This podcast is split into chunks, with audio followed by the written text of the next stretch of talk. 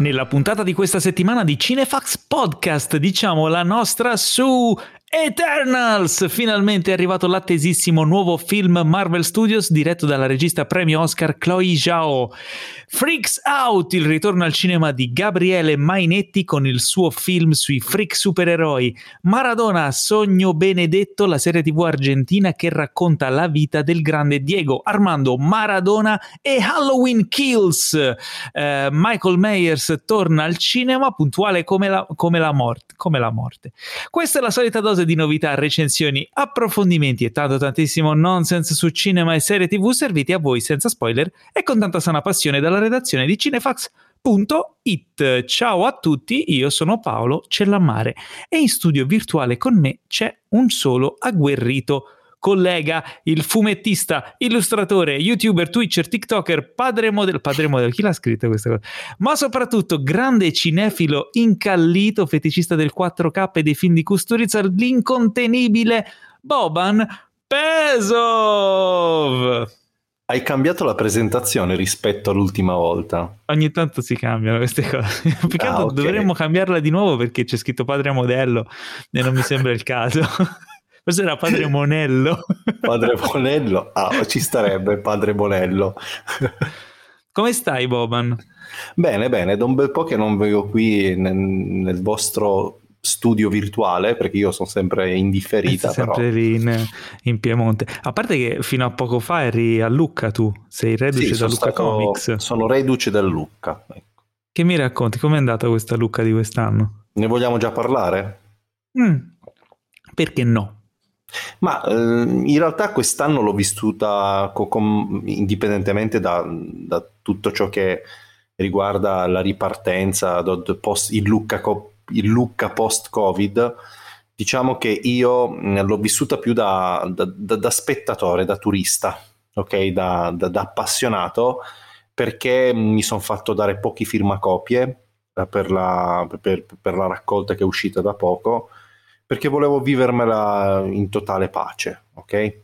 Però non me la sono cioè, voluta... un po' più tranquilla, meno, meno sì. impeg- impegnata. Sì, però. Perché di solito lo... tu tutti gli anni che sei, quando andavi a Lucca eri sempre un evento dopo l'altro, firme copie, meet and greet, robe varie. Quindi.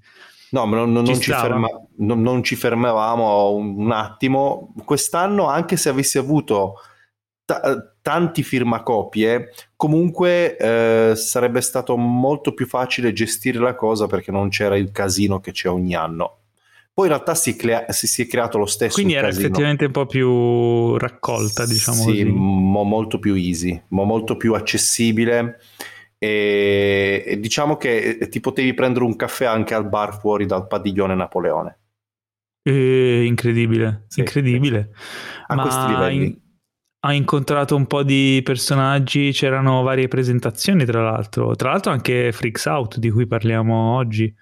Guarda, eh, in realtà no, il programma l'ho guardato pochissimo, devo essere sincero, volevo vedere mm, la presentazione del, del, della variant cover uh, di, di, Caparezza, ma non sono riuscito, cioè tra una cosa e l'altra poi alla fine non sono riuscito più ad andare e l'unico evento che mi interessava di più alla fine non l'ho visto, semplicemente.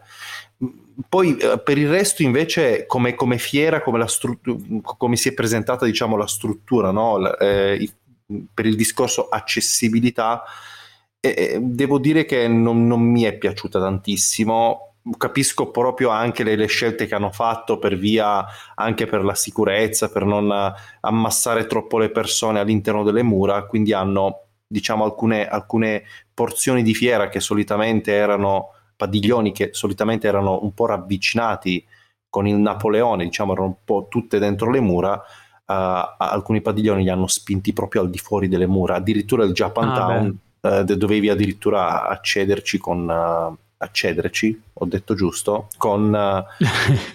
con io, io, sto attento perché dopo, mi, dopo che mi hai detto che Teo Sta, ti ascolta con attenzione Teo ascolta ti... con attenzione io esatto. cerco di essere anche diciamo pomposo nella mia dialettica quando Teo non c'è comunque ci osserva e ci ascolta. Assolutamente, infatti c'ho, c'ho, sto sudando freddo tutto il tempo sulla schiena, ho, ho, un timore, ho una paura di dire qualche castroneria, anche Arretti, sbagliare bastone, qualche... Teo, eh. Teo piccolo, no, anche sbagliare qualche forte. verbo, eh, perché tu devi sapere che ogni volta che faccio qualche refuso in qualche vignetta, il primo commento è di Teo, il secondo commento è di Ah, Don perfetto. Alemanno.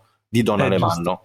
E sono i, i- due cagacazzi più in assoluto eh, sotto, i miei, sotto le mie strisce. No, eh, allora, sotto le strisce c'è Teo, in privato c'è Don Alemanno.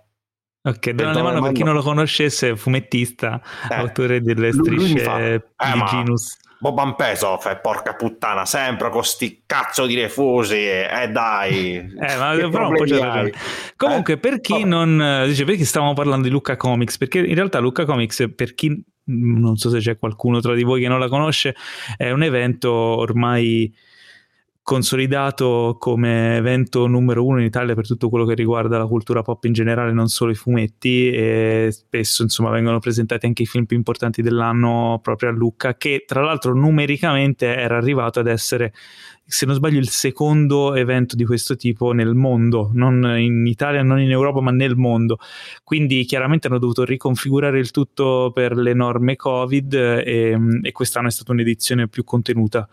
Purtroppo io non, non sono riuscito ad, ad esserci, l'anno prossimo insomma speriamo di essere tutti lì e recuperare.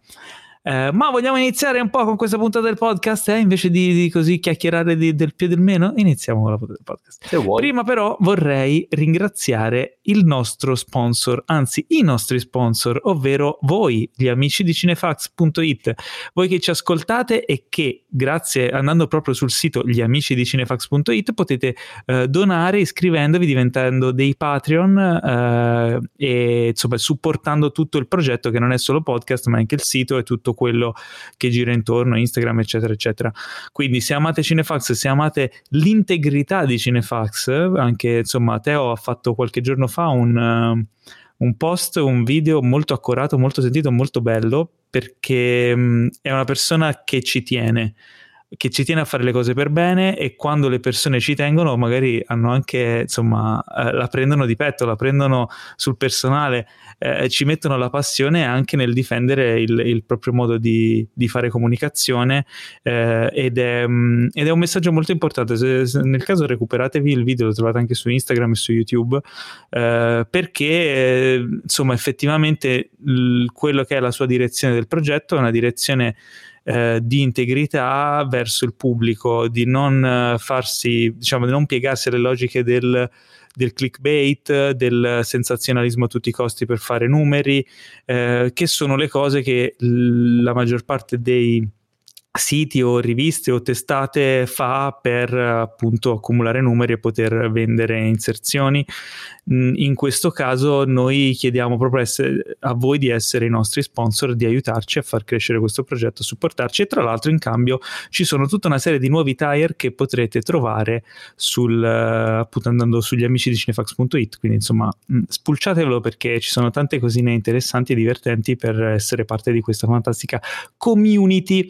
Eh, detto questo, passerei Boban direttamente alle news perché ehm, in realtà questa, questa settimana abbiamo scelto poche news perché ci sono una valanga di trailer. Ci, è stato, non so se sono aperte le dighe, questa settimana è uscito la qualunque. Eh. Quindi mh, sfoltiamo queste news eh, proprio in, in scioltezza. Abbiamo, apriamo direttamente col tuo amato Nolan, perché tu sei uno sfegatato di Nolan, lo sappiamo tutti. Eh, il suo meno. prossimo film, eh, basta. più di me, più di me. Eh, il suo prossimo film sarà Oppenheimer. eh, il film su appunto Oppenheimer, il- l'invento, insomma, il fisico che ha portato alla um, della bomba atomica, quindi insomma un personaggetto eh, particolare. Simpatico. Eh, insomma, che ha una storia particolare, sicuramente. Eh, a quanto pare nel cast si aggiungeranno anche Robert Downey Jr. e Matt Damon. Quindi, insomma, il cast inizia a essere eh, insomma, eh, di rilievo. Te, Boban, hai, hai un po'. mh, sai un po' di cose su questo film? Eh, Pochissimo, so, sapevo di, de- del, um, de- sapevo queste informazioni che stai dando te e nient'altro. Ci sarà anche ci sarà Killian Murphy che interpreta Oppenheimer. appunto. Sì. Su questa la, la, notizia su Gillian Murphy era già trapelata un po' di tempo fa. Sì, sì, sì, sapeva già. Emily Blunt che farà la moglie, interpreterà la moglie, uh-huh. e uh, Matt Damon dovrebbe essere il tenente generale Leslie Groves e Robert Downey Jr. dovrebbe essere Lewis Strauss. Ora, okay. io sono un, ignora- un, ignorante in fatto di storia, quindi non, non so bene, cioè un ignorante, insomma, non so nei dettagli questa parte di storia. Manco eh, io. Manco te e quindi eh, c'è Google, eh, insomma, vedremo no, di... Guardiamoci di il film direttamente quando Guardiamoci uscirà. il film, insomma. Ah, io, io ho questa strategia, cioè strategia, questa teoria. Quando esce un film biografico o comunque tratto da una storia vera mh, che mi interessa, perché magari è di un autore che mi piace o, o insomma ha le carte in regola per essere una cosa che poi mi può interessare e allo stesso tempo sono ignorante di quel segmento di storia o di quella particolare vita, eccetera, come in questo caso, non me la vado a studiare prima, mi guardo prima, il, cioè come tipo non volermelo spoilerare. Non so idem, se idem.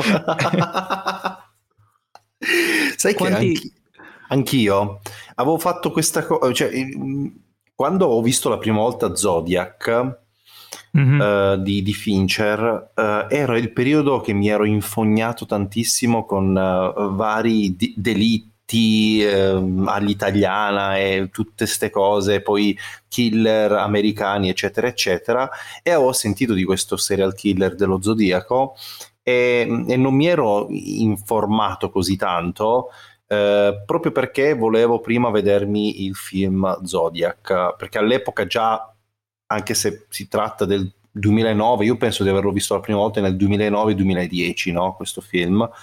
C'erano già, sai, i siti internet, forum che trattavano certo. di questa roba qua ehm, e quindi non mi ero informato appositamente proprio perché volevo, volevo approfondire tramite il film. E anche io faccio questo ragionamento, devo essere sincero. Allora, praticamente, intanto io mi sono, mi sono andato a, a, vedere due note. Il, eh, il, personaggio interpretato da Matt Damon, il tenente generale Leslie Groves, è il responsabile del progetto Manhattan, che è stato il progetto di sviluppo che ha portato all'invenzione della bomba atomica. Invece il personaggio di Lewis Strauss era un, uh, una figura di businessman, uh, filantropo e eh, ufficiale della, della, Marina che comunque evidentemente è stato coinvolto nella, nella storia. Ora, insomma, scopriremo di più ehm, su, su, guardando il film di Nolan se Nolan non è andato per una strada, insomma, vie traverse delle sue. Eh, vabbè, andiamo avanti, andiamo avanti. Prossima news riguarda in un, um, uh, un uh, uno spin-off della serie John Wick si parlava già da un po' di questo spin-off ballerina, uh, dove appunto si andava a raccontare la storia dei personaggi che si sono visti, se non uh-huh. sbaglio, nel terzo film del, di queste ballerine assassine, cioè sì. um, delle assassine che vengono cresciute come, con un addestramento stile ballerina. E il, la news riguarda la possibile, um, il possibile casting come protagonista di Ana de Armas eh, nel film, insomma in questo film ballerina. Eh, prima si era, parlato, si era, parlato già di Chloe Grace Moretz, eh, però erano dei rumor e a quanto pare invece adesso in, in Lizza ci sarà, ci sarà ci, c'è Ana de Armas che tra l'altro abbiamo già visto in No Time to Die in un, sì. in un ruolo un po' action in una, in una, scena non gigantesca però comunque insomma Ana de Armas ormai è un volto ben conosciuto dal pubblico e quindi sicuramente ha una certa attrattiva anche come protagonista di un film action come può essere questo ballerina. La regia di, sarà di Len Wiseman, che ricorderete come regista di Underworld, per esempio, eh, mm. e, mentre il, lo sceneggiatore è Shay Hatten, che ha, che ha sceneggiato Army of the Dead e quindi insomma vedremo bah, bah. Diciamo, che la, diciamo, che la, sceneggiatura nei film di John Wick non è la cosa più importante quindi mm. va bene può andare bene bah. tu che ne pensi?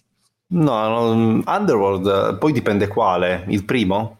il, il primo il primo Eh, è carino il primo, non, non, è malaccio, non è proprio brutto.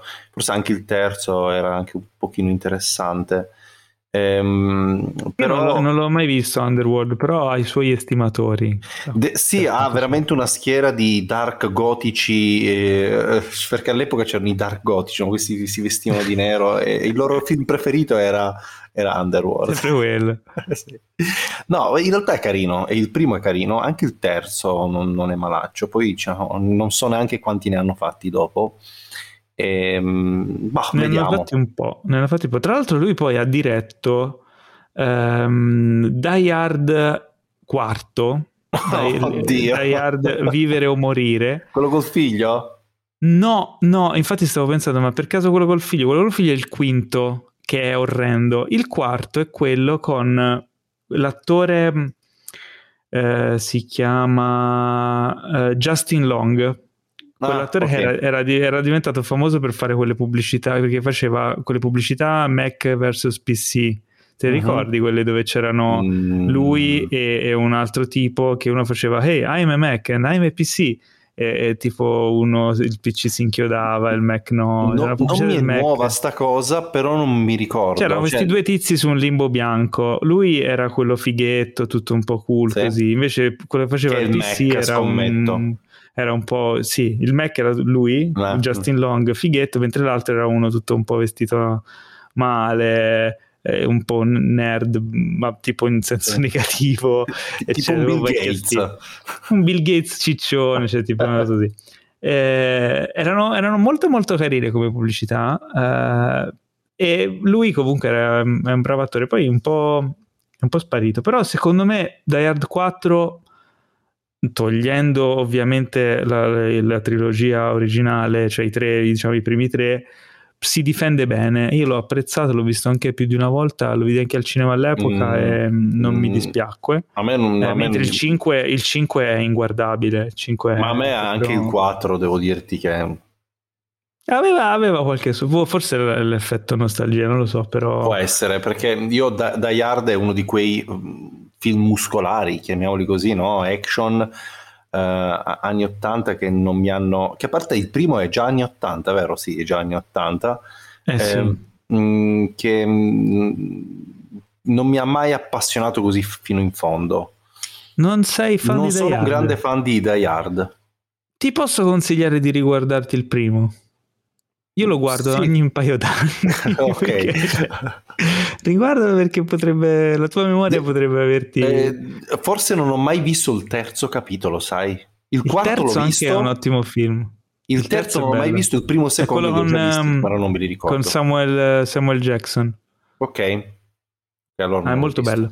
E, e anche, c'è anche l, lo scomparso Kevin Spacey, scomparso nel senso che non si vede più. No, non, e, non, non vabbè, quindi no, eh, diciamo che Len Wiseman il suo peccato più grave mi sa che è Total Recall del 2012. Oddio! Cosa mi hai tirato vabbè, fuori? Che brutto! Però vabbè, speriamo che, che, il povero Wiseman si... Ma che poi in eh, realtà registica...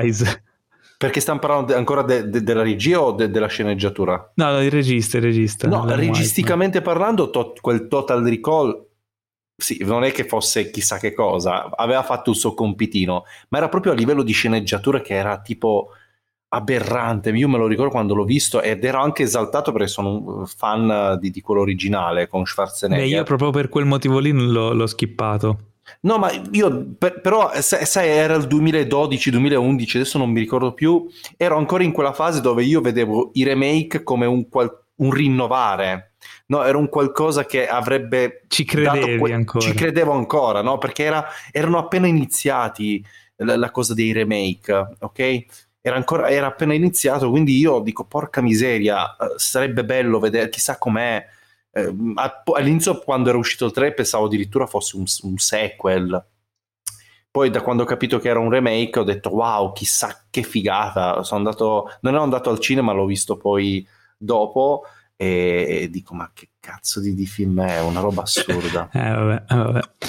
Eh, andiamo avanti, andiamo avanti con le news. C'è un film molto atteso che noi di Cinefax, intend- per noi di Cinefax intendo tipo io e Teo, e attendevamo tantissimo, che era, e ne abbiamo parlato molte volte, che era The Green Knight, che in italiano si chiamerà si chiama Sir Gawain e il Cavaliere Verde.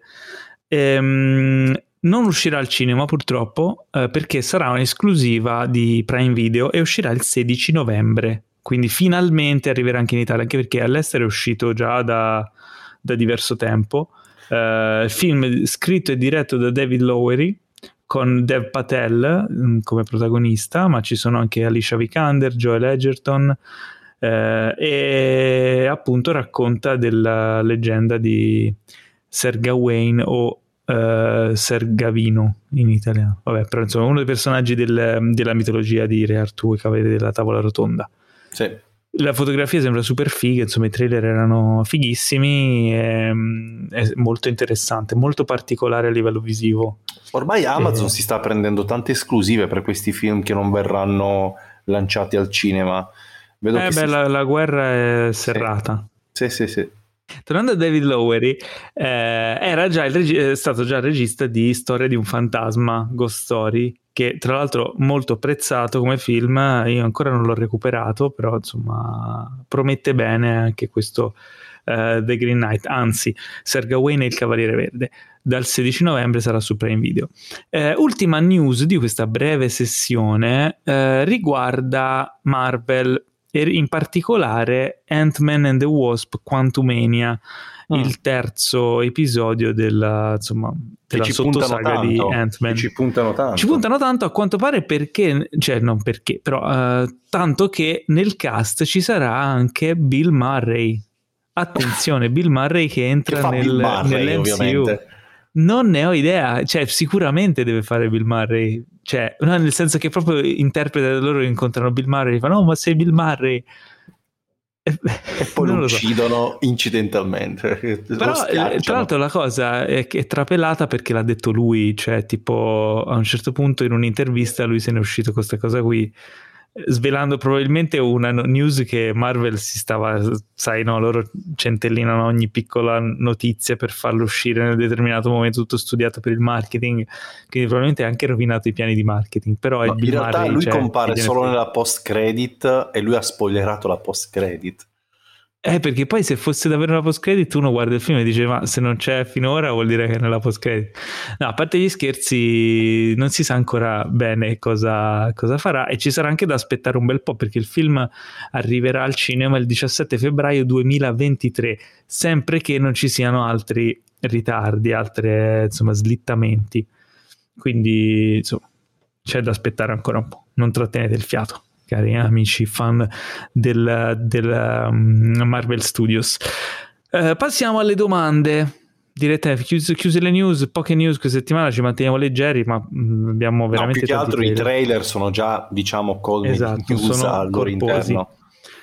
Uh, abbiamo delle domande uh, riguardanti proprio i supereroi, anche perché insomma in questa puntata uh, recensiamo Eternals, recensiamo Freaks Out, che poi è un film di supereroi italiani alla fine, e, e, ci sono insomma vabbè abbiamo deciso di fare le domande sui supereroi anche perché eh, questa è una puntata pop poi c'è Boban quindi va bene facciamo sono le, molto le, le domande sui supereroi tu sei, sei, pop sei l'ospite pop. E, um, la prima domanda ce la manda un affezionato utente anzi omuncolo che si chiama su Instagram stegrg ste.grg immagino Stefano, eh, quale supereroe vedreste bene come villain di un altro supereroe? Hmm. Eh, bella domanda. Ah, cioè, ok, ho un capito. supereroe che vedresti come cattivo in un altro film di un altro supereroe. Ma possiamo fare anche i crossover DC e Marvel? Mm, boh, non lo so. Però, tipo, esempio, Batman v Superman. Eh, L'hanno già chi fatto. è il cattivo in quel caso lì? Chi è bah, poi d- non è tipo quel coso gigante che, che viene... No, no, no, ma tra loro due, no? Tra ah. loro due, che nello scontro tra loro due, chi è dalla parte del, del giusto e chi è nello sbagliato? Credo... Ma Batman? in realtà non, non no. si capisce. Secondo eh... Batman è Superman il cattivo perché tecnicamente è un pericolo. Non mi ricordo neanche più la trama. In Civil War chi è il buono? Captain allora, in Civil War, in Civil War diciamo che è, mm, è uno scontro, è uno scontro tra, du- tra due, tra due ragazzini che litigano, uno dice una cosa, l'altro dice un'altra. Due ideologie opposte. Quindi è un po' difficile, Stefano, rispondere a questa domanda perché se è un supereroe non può essere un villain, ci avrà le sue giustificazioni, però vabbè, vogliamo giocare di fantasia? Va bene. Ecco, ad esempio, quello che dicono, i- quel- comunque alcuni ipotizzano che per, per, uh, Doctor Strange 2 sarà Banda, ok? Una sorta È, di un, um, è un'ipotesi. è un- un'ipotesi che io, io trovo sempre interessante quando è, eh, il personaggio viene scritto bene e si crea un bel background, perché dopo un po' i personaggi, eh, quando vengono eh, riproposti nei vari film, giustamente eh, diventano ripetitivi. Se gli dai quel tocco in più e gli, gli fai cambiare, oppure succede un qualcosa che gli, gli rivoluziona completamente l'esistenza da portarlo, usiamo questo termine, al lato oscuro, ci sta. Eh, sono sempre, de- diciamo, de- de- delle, delle prese di posizione da parte di supereroi che poi fanno diventare la trama ancora più interessante, secondo Mhm. me. Poi In, um, in What If, nella serie animata What If, eh, c'è ci hanno una... giocato un casino con questa roba. Sì, c'è una scena in cui Captain Marvel viene presa e mazzulata per bene da Thor, se non sbaglio. Sì, eh, sì, assolutamente, ma Lì- non è che ci sia un, un cattivo, un Non buono, io non la semplice- so, cioè lei come personaggio non la so, non perché sia donna, eh, anche se cioè, non è una questione di genere, no? è proprio di Ma perché personaggio devi che... specificarlo, scusami? No, perché poi la gente dice ah, solo perché è una super... No, No, eh, tu l'hai specificato, secondo me c'è L'ho in realtà perché inconsci- sì. No, Perché se vuoi ci vuole in questi secondo casi. me, boh. No, è proprio antipatica perché è, è tipo saccente, sa tutto lei, tutto- non è un personaggio simpatico. Perfino quando, Superman, cioè, eh, perfino quando è disegnata è insopportabile, è vero, è vero. eh? è insopportabile. Come Superman, cioè questi personaggi troppo potenti che però io sono la giustizia e faccio sempre tutto bene, sono il bravo ragazzo, la brava ragazza in quel caso Vero. e sa tutto lei, no? Ma in realtà E perché il sono i personaggio se personaggi non ha, se non ha dei, dei difetti, no? me- non è umano, meno importanti, non è cioè me- non likeable. importanti, scusa, meno interessanti se ci pensi. Eh sì. Ehm, perché è, è OP e quindi è di- difficile da buttarlo giù. Cioè, co- secondo me il fallimento di alcuni film su Superman è anche dovuto al fatto che Superman è poco interessante come personaggio in realtà, preso solo come Superman. Sono molto più interessanti quelli che sono i, i cattivi. Se tu ad esempio riesci a costruirci uh, un, un bel cattivo come, come Lex Luthor e lo costruisci bene, non quella schifezza che han fatto- ha fatto Snyder, Vabbè. secondo me poi anche Superman diventa un personaggio interessante. Però, come abbiamo notato anche ultimamente, un personaggio come Superman è più interessante come cattivo. Beh, quello sì, Di- perché, perché è mi molto potente. È molto Altre potente. serie, no? Come The Boys o Invincible. Eh, quindi anche Oppure quel Captain bellissimo Marvel film- potrebbe... Que- quel film d'animazione dove c'è Superman che, che è una sorta di what if, praticamente viene spedito, cioè eh, cresce eh, ne- nell'Unione Sovietica e praticamente Ah sì sì sì sì. Molto Sarebbe bello. bello. se lo facessero animato anche quello. No, è fatto Eh, no, animato. esiste. Ah c'è, è vero, è vero, è vero, è uscito animato. Sarebbe bello farlo in live action. Dovrei- devo recuperarlo. Tu l'hai visto il film animato? Sì, ma molto bello, molto bello. Mm, recupererò. Senti, ehm, quindi, boh, diciamo, personaggi iperpotenti come Superman o Captain Marvel ci stanno bene come villain, anche perché il cattivo deve essere un ostacolo insormontabile, vedi Thanos, no? Eh, Deve essere una, una situazione disperata per rendere una cosa bella interessante. Quindi Perché facciamo, non, ah, stiamo, me, eh, non stiamo ancora rispondendo alla domanda, io rispondo alla domanda così: voglio vedere, cioè voglio vedere, vedrei bene Captain Marvel come villain in un film di Punisher. Quanti proiettili dovrà sprecare? Tipo? Non lo so, però ogni, ogni proiettile, ogni bomba a mano sarà una goduria. Sarà inutile. È un po'. È presente le scene di Dragon Ball? A un certo punto arrivano i soldati che iniziano a sparare su Cell e non gli fanno nulla. Eh sì, è così, praticamente. È la stessa cosa. è così. È la stessa Sì. cosa. No, in realtà a me piacerebbe. ehm, perché purtroppo, sai, sai perché non è interessante anche rispondere a sta, sta domanda? Perché ci frega il fatto che c'è stato What If, che ha già fatto vedere un bel Eh, po' sì, di cose. E, mh, abbiamo visto perfino Thanos buono, quindi abbiamo visto di Beh. tutto. E- Ed è Quindi, vabbè, difficile. eh, ti sarebbe bello vedere Gamora cattiva. E c'è stato un accenno e vorrei vedere un po' di più. Forse ci sarà poi nella seconda stagione di What If. Sarà approfondita la, la, la lore di Gamora. Però vorrei vederla come, come successore a Thanos, cioè un soggetto femminile super potente, quasi da poter eh, prendere in pugno tutto l'universo. E, e, mm, sarebbe interessante. Quindi vedi, anche tu con una donna villain, allora c'è qualcosa sotto. Ma perché se- noi, noi siamo forse dentro, dentro vorremmo essere tipo posseduti da una mistress. Ma Forse, chi lo sa. Andiamo alla seconda domanda perché eh, una non ci bastava e ce la fa un altro Stefano, ste.ste.stefano, eh, che ci chiede quale supereroe che non è stato ancora portato al cinema vi piacerebbe vedere sul grande schermo? Mm. Eh, no, un pro- uno deve essere esperto. Uno deve essere No, esperto perché di... ne hanno portati tantissimi, cioè ne sono rimasti pochi che non, eh, ancora non sono stati portati al cinema. Per esempio, vabbè, in ambito DC ce ne sono tantissimi. Alcuni Sì, stanno sono per arrivare. Un'infinità, tanti. Sì, ma alcuni sono, so- tipo Plastic Man. Te lo ricordi Plastic Man? No, io sono un, un esperto, posso dirti che non sono un esperto dei fumetti Marvel. Ah, Plastic tanto- Man è, un, è della DC. Mm. È tipo in- in- nella Marvel c'è Mr. Fantastic, no? Che è dei Fantastici 4 che si allunga. Sì. Plastic Man è il corrispettivo. Credo che fosse nato prima, se non sbaglio, era nato prima editorialmente. Però è ridicolo, cioè se lo vedi è tipo è uno vestito di ro- con una tutina rossa con gli occhiali da sole, sembra tipo l'uomo chewing gum, cioè è una roba è, è veramente è trashissimo, però secondo me ora come ora i tempi sono maturi per fare un film di Plastic Man perché Beh, se è- è Peacemaker stupido fare un eh, film è stato comico. portato a- a- sul grande schermo, eh, eh sì, se, se- se ci, se ci sta una tente testa folle come, eh, come quella di James Gunn, anche un Plastic Man potrebbe essere fattibile sul grande schermo. Esatto.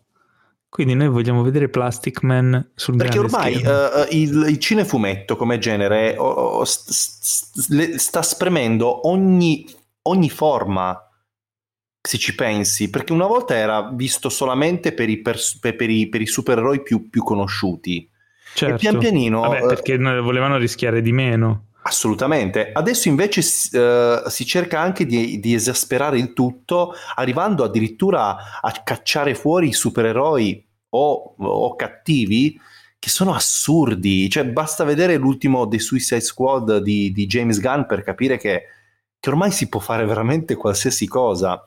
E solo uno come James Gunn, che ha una visione particolare del cinefumetto, potrebbe portare eh, veramente fuori anche, anche i supereroi più ridicoli sulla carta, perché sono ridicoli, alcuni sono veramente ridicoli. Io, io- Guarda, io voglio. Plastic Man. Plastic Eh, Man è fantastico. Cioè, brutti, ok, io ho riso L'hai perché visto, l'hai Paolo, visto, Paolo mi ha cercarvi. fatto vedere sullo schermo l'immagine. Andate a cercarvi su Google le immagini di Plastic Man. Sì. Eh, recuperatene la bibliografia. no, no, scherzo.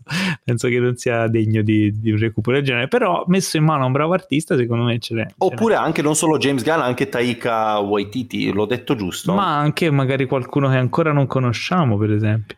Mm. Eh, in ambito Marvel non mi viene in mente nessuno in particolare. Vabbè, molti si sa che stanno per arrivare, tipo Nova potrebbe essere Ci uno dei sono prossimi nella schie- nel, annunciati. nel mondo degli X-Men ce ne sono un fracco, veramente È tanti. vero, E, e lì potresti, uno si potrebbe veramente sbizzarrire. È vero. Io, a me piaceva molto un personaggio che era Shatterstar, eh, che si vede in, in ehm, Deadpool 2. Mhm. Mm, è tipo uno dei, dell'X-Force, però nel film tipo si vede per pochi minuti e, e quando l'ho visto, ah che figo c'è Shatterstar e invece vabbè, no. Il problema è che non sanno, cioè io io avrei posto così la domanda, perché poi è interessante questa domanda, per carità, però io l'avrei posto, che supereroe vorreste vedere con un potere particolare al cinema? Cioè un supereroe creato da zero, con un potere troppo speci- vasta. È troppo vasta, capisci? Cioè, Ormai un- si è visto veramente di tutto. Sì. Però, vabbè. Queste erano le domande dei nostri super ascoltatori omuncoli e donnuncole. Ricordatevi che ogni settimana Teo fa la storia su Instagram in cui vi chiede aiuto no, nel mandarci le domande. Quindi state sintonizzati, continuate a seguire Cinefax su Instagram per avere l'opportunità di essere scelti perché non abbiamo non sono arrivate solo queste due domande ma ne sono arrivate tantissime una più bella dell'altra e noi abbiamo scelto le due più brutte. Quindi pensate, pensate voi. Pensate voi. Eh, passiamo ai trailer. I trailer di questa settimana sono tantissimi Tanti. perché boh, non lo so perché tutti, sono tutti usciti questa E il settimana prenatale, con, eh, il prenatale, tanti eh, escono si sta anche adesso dicembre, Natale, novembre. sì. eh, periodo caldo, periodo caldo e proprio sotto Natale, anzi poco dopo Natale, il 29 dicembre su Disney Plus arriverà The Book of Boba Fett. O la serie- Boba Fett, se vogliamo essere Tu senti, ti senti molto vicino a Boba Fett perché, perché abbiamo Boban un- eh, Fett. Boba Fett. Sì, Sei stato sempre un fan, eh, da, da piccolo ti vestivi da Boba Fett a carnevale. no, mh, diciamo che da piccolo non ero un grande fan di Star Wars, lo sono diventato quando sono cresciuto. Ah, Sì. a che età hai visto la prima volta Star Wars? Ma sai che eh, ti, ti racconto questo aneddoto? In realtà Star Wars lo- io lo vidi per la prima volta in Macedonia, quando ancora abitavo in Macedonia. Infatti, Quindi quando- doppiato? No, con i sottotitoli in cirillico, ma io non ci Ma, capivo quindi, nulla. eh, lì li trasmettevano in inglese con i sottotitoli in cirillico? Sì, sì, sì, sì.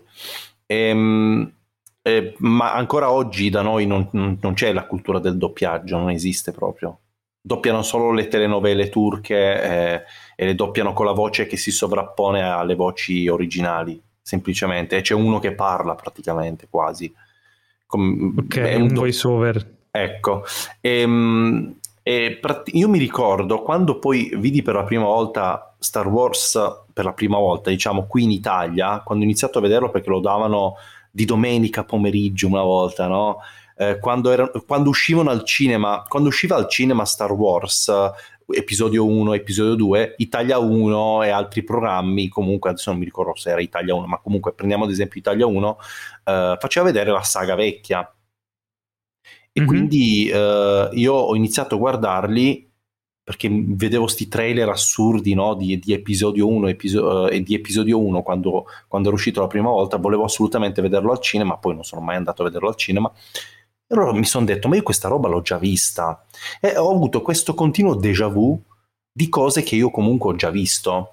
E, e sono certo, e mio fratello mi, me lo fece notare, dice, mi, mi ha detto, guarda Boban, eh, mi disse, guarda Boban, eh, guarda che li abbiamo visti in Macedonia questi film, quindi eh, per quello che te li ricordi, per quello hai questi flash. Quando eravamo E, bambini, avrò vabbè, avuto la cin- notizia di- 5 anni praticamente.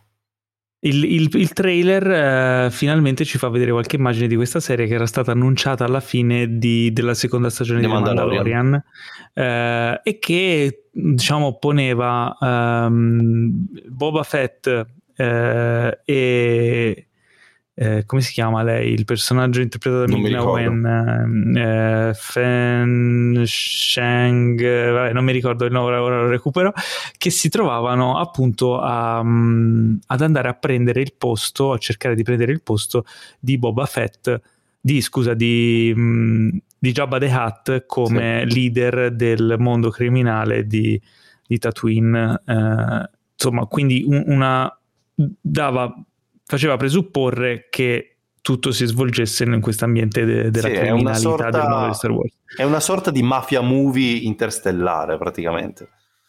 Esatto, esatto. Serie ma- mafia- dal, dal- appunto dal trailer finalmente vediamo di cosa si, tra- si tratta proprio di questo, di, di Boba Fett che va alla riscossa a prendersi... eh, è un po' tipo Gomorra nel mondo di Star Wars. Ma tu quanto sei fomentato nel vedere questa serie? Parliamoci chiaro. Quale Sii Gomorra o no? Gomorra no, lascia perdere. No, sta- de- de- mh, la cosa di la serie su Boba Fett. Sii Allora, sincero. eh, sono sincero, all'inizio non me ne fregava molto, però dopo Mm. aver visto questo trailer la cosa mi inizia a intrigare. Mm. Eh, perché? Non lo so. Mm, perché forse non, è un aspetto di Star Wars che non si è mai visto. È una. Um, è un, è un, lato no, di, di, questo universo narrativo che può riservare delle piacevoli sorprese. Che può essere, mh, mm, sì, può essere interessante, però io ho sempre avuto mh, questa percezione nei confronti di Boba Fett come personaggio interessante proprio per, la, per il mistero che, che, c'è dietro al personaggio, il fatto che parla, parlasse poco, eh, non, avesse, non aveva diciamo una lore così sviluppata era, era sì non è caccia... un vero personaggio almeno non lo è mai stato finora però è, è, a, me, a, me, piaceva sta cosa, no? E eh, sì, che... cioè, la cosa che era figa è che, che, era un personaggio misterioso con un'armatura figa, con un e aspetto basta. figo. Ora invece lo vediamo che si toglie il casco ogni tre minuti eh, e che eh, inizia a essere... Dai. Però perde un po', però apre tutta una serie di scenari. Cioè nel trailer noi lo vediamo che si confronta con quelli che erano i sudditi di Boba Fett, no? e, ehm, e il, appunto uh, Fennec Shand, questo era il nome del personaggio di Ming Na Wen, eh. fa notare che uh, Boba Fett non avrebbe mai diciamo lasciato che nessuno lo, lo um, insomma gli, gli, par- gli, rispondesse a tono o lo contraddicesse eh, pena la vita, mentre, mentre Boba Fett è aperto al dialogo, cioè come se lui volesse portare una leadership un po' più aperta, un po' più moderna, un po' più eh, morbida, no? Eh, boh, cioè sembra quasi di voler, voler, porre questo personaggio come quello che non sembrava che fosse prima, no? Noi ce lo siamo sempre immaginato in un modo e magari invece si è evoluto in un altro. Tieni presente, Boba, anche che Boba Fett è stato sviluppato anche da, nel, nella sua, diciamo, storia precedente, no? Nella, in Clone Wars e nei film prequel, quindi si è visto un po' di Boba Fett da bambino, di quali sì. sono le sue origini, com'è un po' la sua evoluzione. È vero. Beh, non sì. è che non ne sappiamo niente niente, abbiamo un gap di tutto quello che è la sua, eh, insomma, la sua vita adulta, dove abbiamo soltanto poche cose, quelle che vediamo nei, nei film vecchi. Quindi, boh, è interessante per quello. Diciamo che è la serie che non, non avrei chiesto ma che forse insomma avendola, vedendo, potendola vedere potrebbe soddisfarmi più di quello che avrei pensato. Bah, ma sicuramente la guarderò, eh? cioè nel senso da appassionato di Star Wars ovvio che la guarderò. Però, I mm, dubbi che avevo ora sono meno dubbiosi, diciamo. non, ancora non sono convinto al 100%, però questo trailer si fa vedere.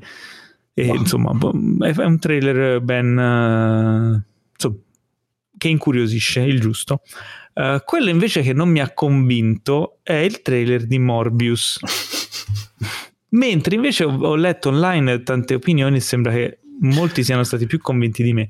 No, Cos'è Morbius? Alcuni Chi lo Morbius? stanno già, già, definendo un capolavoro, mio Dio. Ah, sì? No, capolavoro no, ma si, si, fomentano sul fatto che c'è Morbius, a differenza di Venom, gli sta, stacca le teste. Vediamo, aspettiamo di vedere questo film, perché io... Allora, intanto per chi non ne sapesse niente... capolavoro pure questo, eh, vorrei citare... Ah, il caro Enrico. Mm, mi puzza eh, di capolavoro Per chi non sapesse niente per chi non sapesse niente, Morbius è un personaggio della Marvel. Uh, Morbius, il molto vampiro bello vivente. Morbius, eh. Ma non lo so, io non ho ah, mai sai così, io, io, io, sono molto legato al personaggio della serie animata che guardavo da Ah, piccolo. ok, ok. Infatti appariva anche nella bello. serie animata di Spider-Man degli anni 90. Sì. Molto bella quella serie.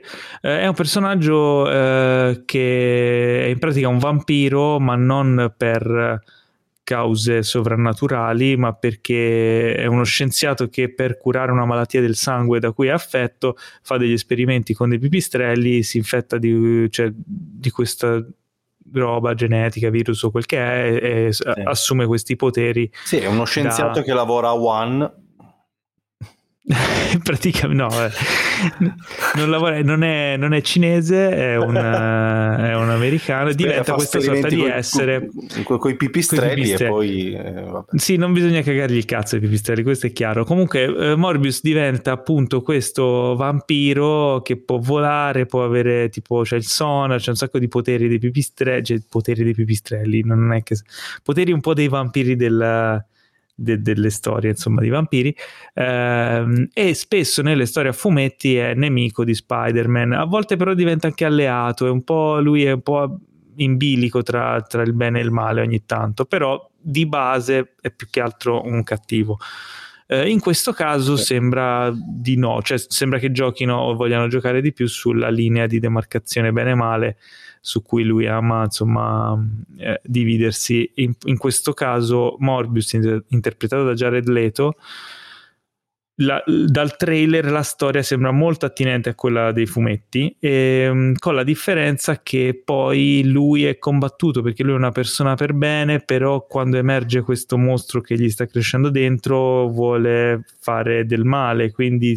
cerca di resistere alle sue pulsioni, o almeno da quello che si capisce nel trailer e rimane in bilico, ovviamente essendo un film standalone e mh, mm, volendo probabilmente spingerlo come eroe, faranno un po' come quello che hanno fatto con Venom, cioè un eroe, eroe antieroe.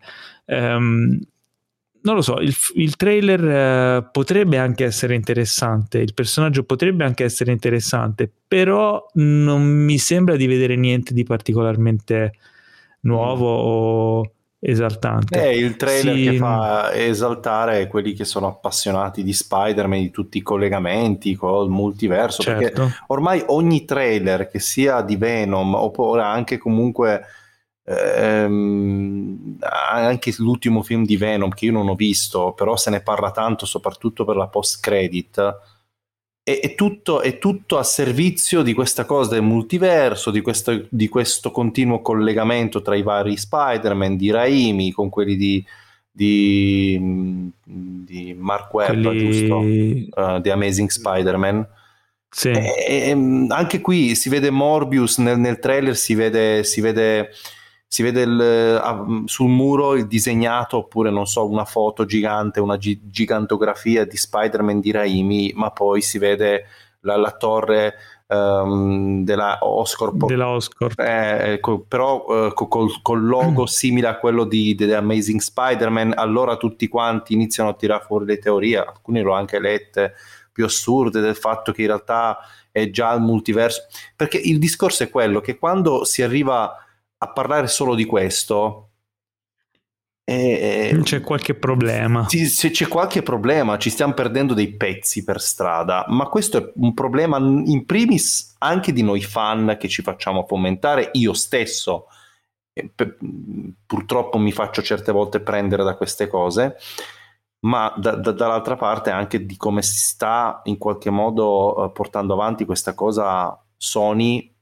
Kevin Feige su tutta questa roba qua. Cioè, io, io sinceramente, guarda, eh... sinceramente, dove sta il cinema? È, una, è una domanda banale, però e, e allora? Cioè, cioè non riesco... ho capito cosa intendi.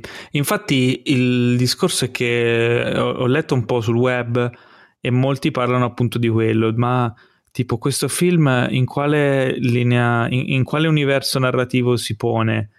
Chiaramente sulla carta, essendo un film della Sony ed essendo un personaggio appartenente alla sfera dei personaggi Spider-Man, dovrebbe appartenere a quella linea di eh, demar- cioè stare da quella parte dell'universo narrativo dove è anche Venom. E infatti Venom viene nominato eh, un paio di volte nel film, sì. nel trailer perché sono quei personaggi in possesso a Marvel, a Sony, quei personaggi Marvel che ha Sony e che non sono condivisi con Marvel Studios, di cui è condiviso soltanto Spider-Man, e quindi in teoria non dovrebbero scavalcare la linea, però eh, sono iniziate tutta una serie di, di eh, ipotesi, anche perché nel, nel, trailer si vede anche il personaggio di Michael Keaton, quindi... Sì eh, appunto, appunto, dove si vanno a incrociare le cose, dove, che, cosa succede, perché e si creano un sacco di domande che hanno poco effettivamente a che vedere col film stesso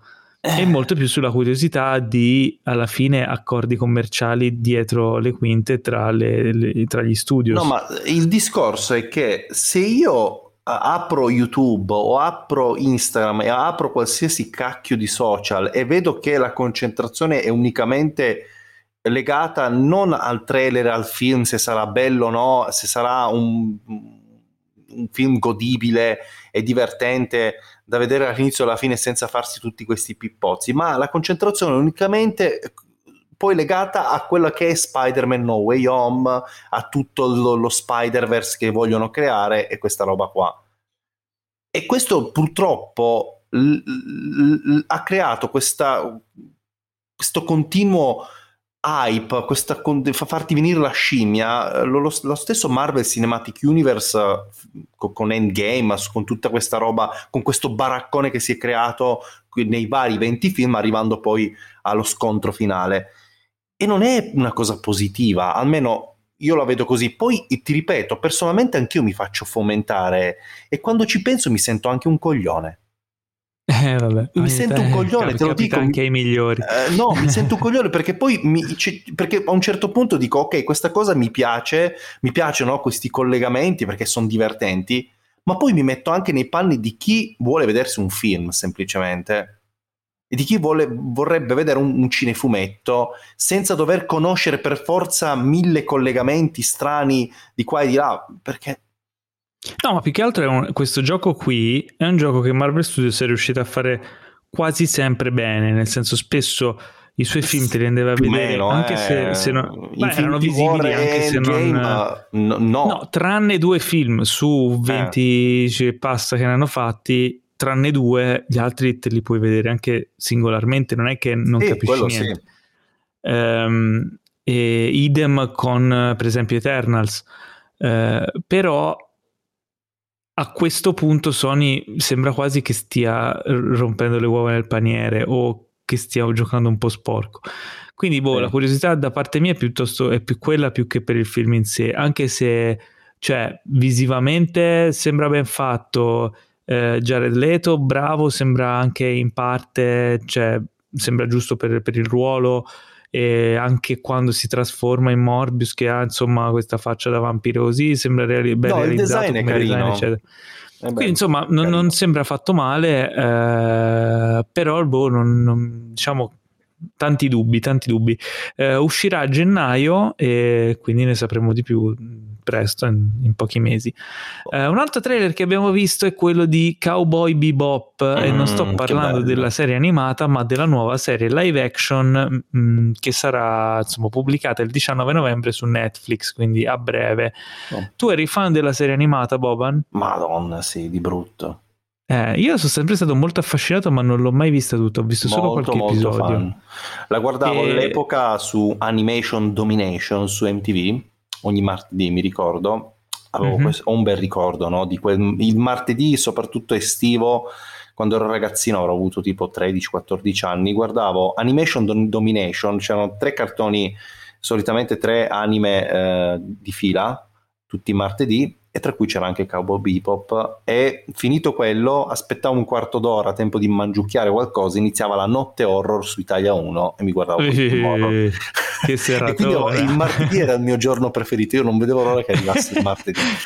E eh, ho veramente bello. un bel ricordo per questa cosa qua. E Cowboy Bebop da ragazzino lo vidi senza neanche capirci così tanto della storia cioè lo, la capivo la storia però è, è, è molto adulto è molto mm-hmm. adulta come serie animata e, um, ed è veramente bella. Poi l'ho rivista anche da, da, da, grandicello ed è veramente una bomba di serie. Ti consiglio di, guard- di recuperarla anche prima, non so, dipende un eh, pochino. il dubbio. Non so, non so se recuperarla prima o dopo. Sembrano molto fedeli perché la sigla è quella, le musiche sono quelle, i personaggi sono quelli, il mood, eh, anche, anche anche il loro modo di fare un po' sopra righe, la personalità dei personaggi è quella.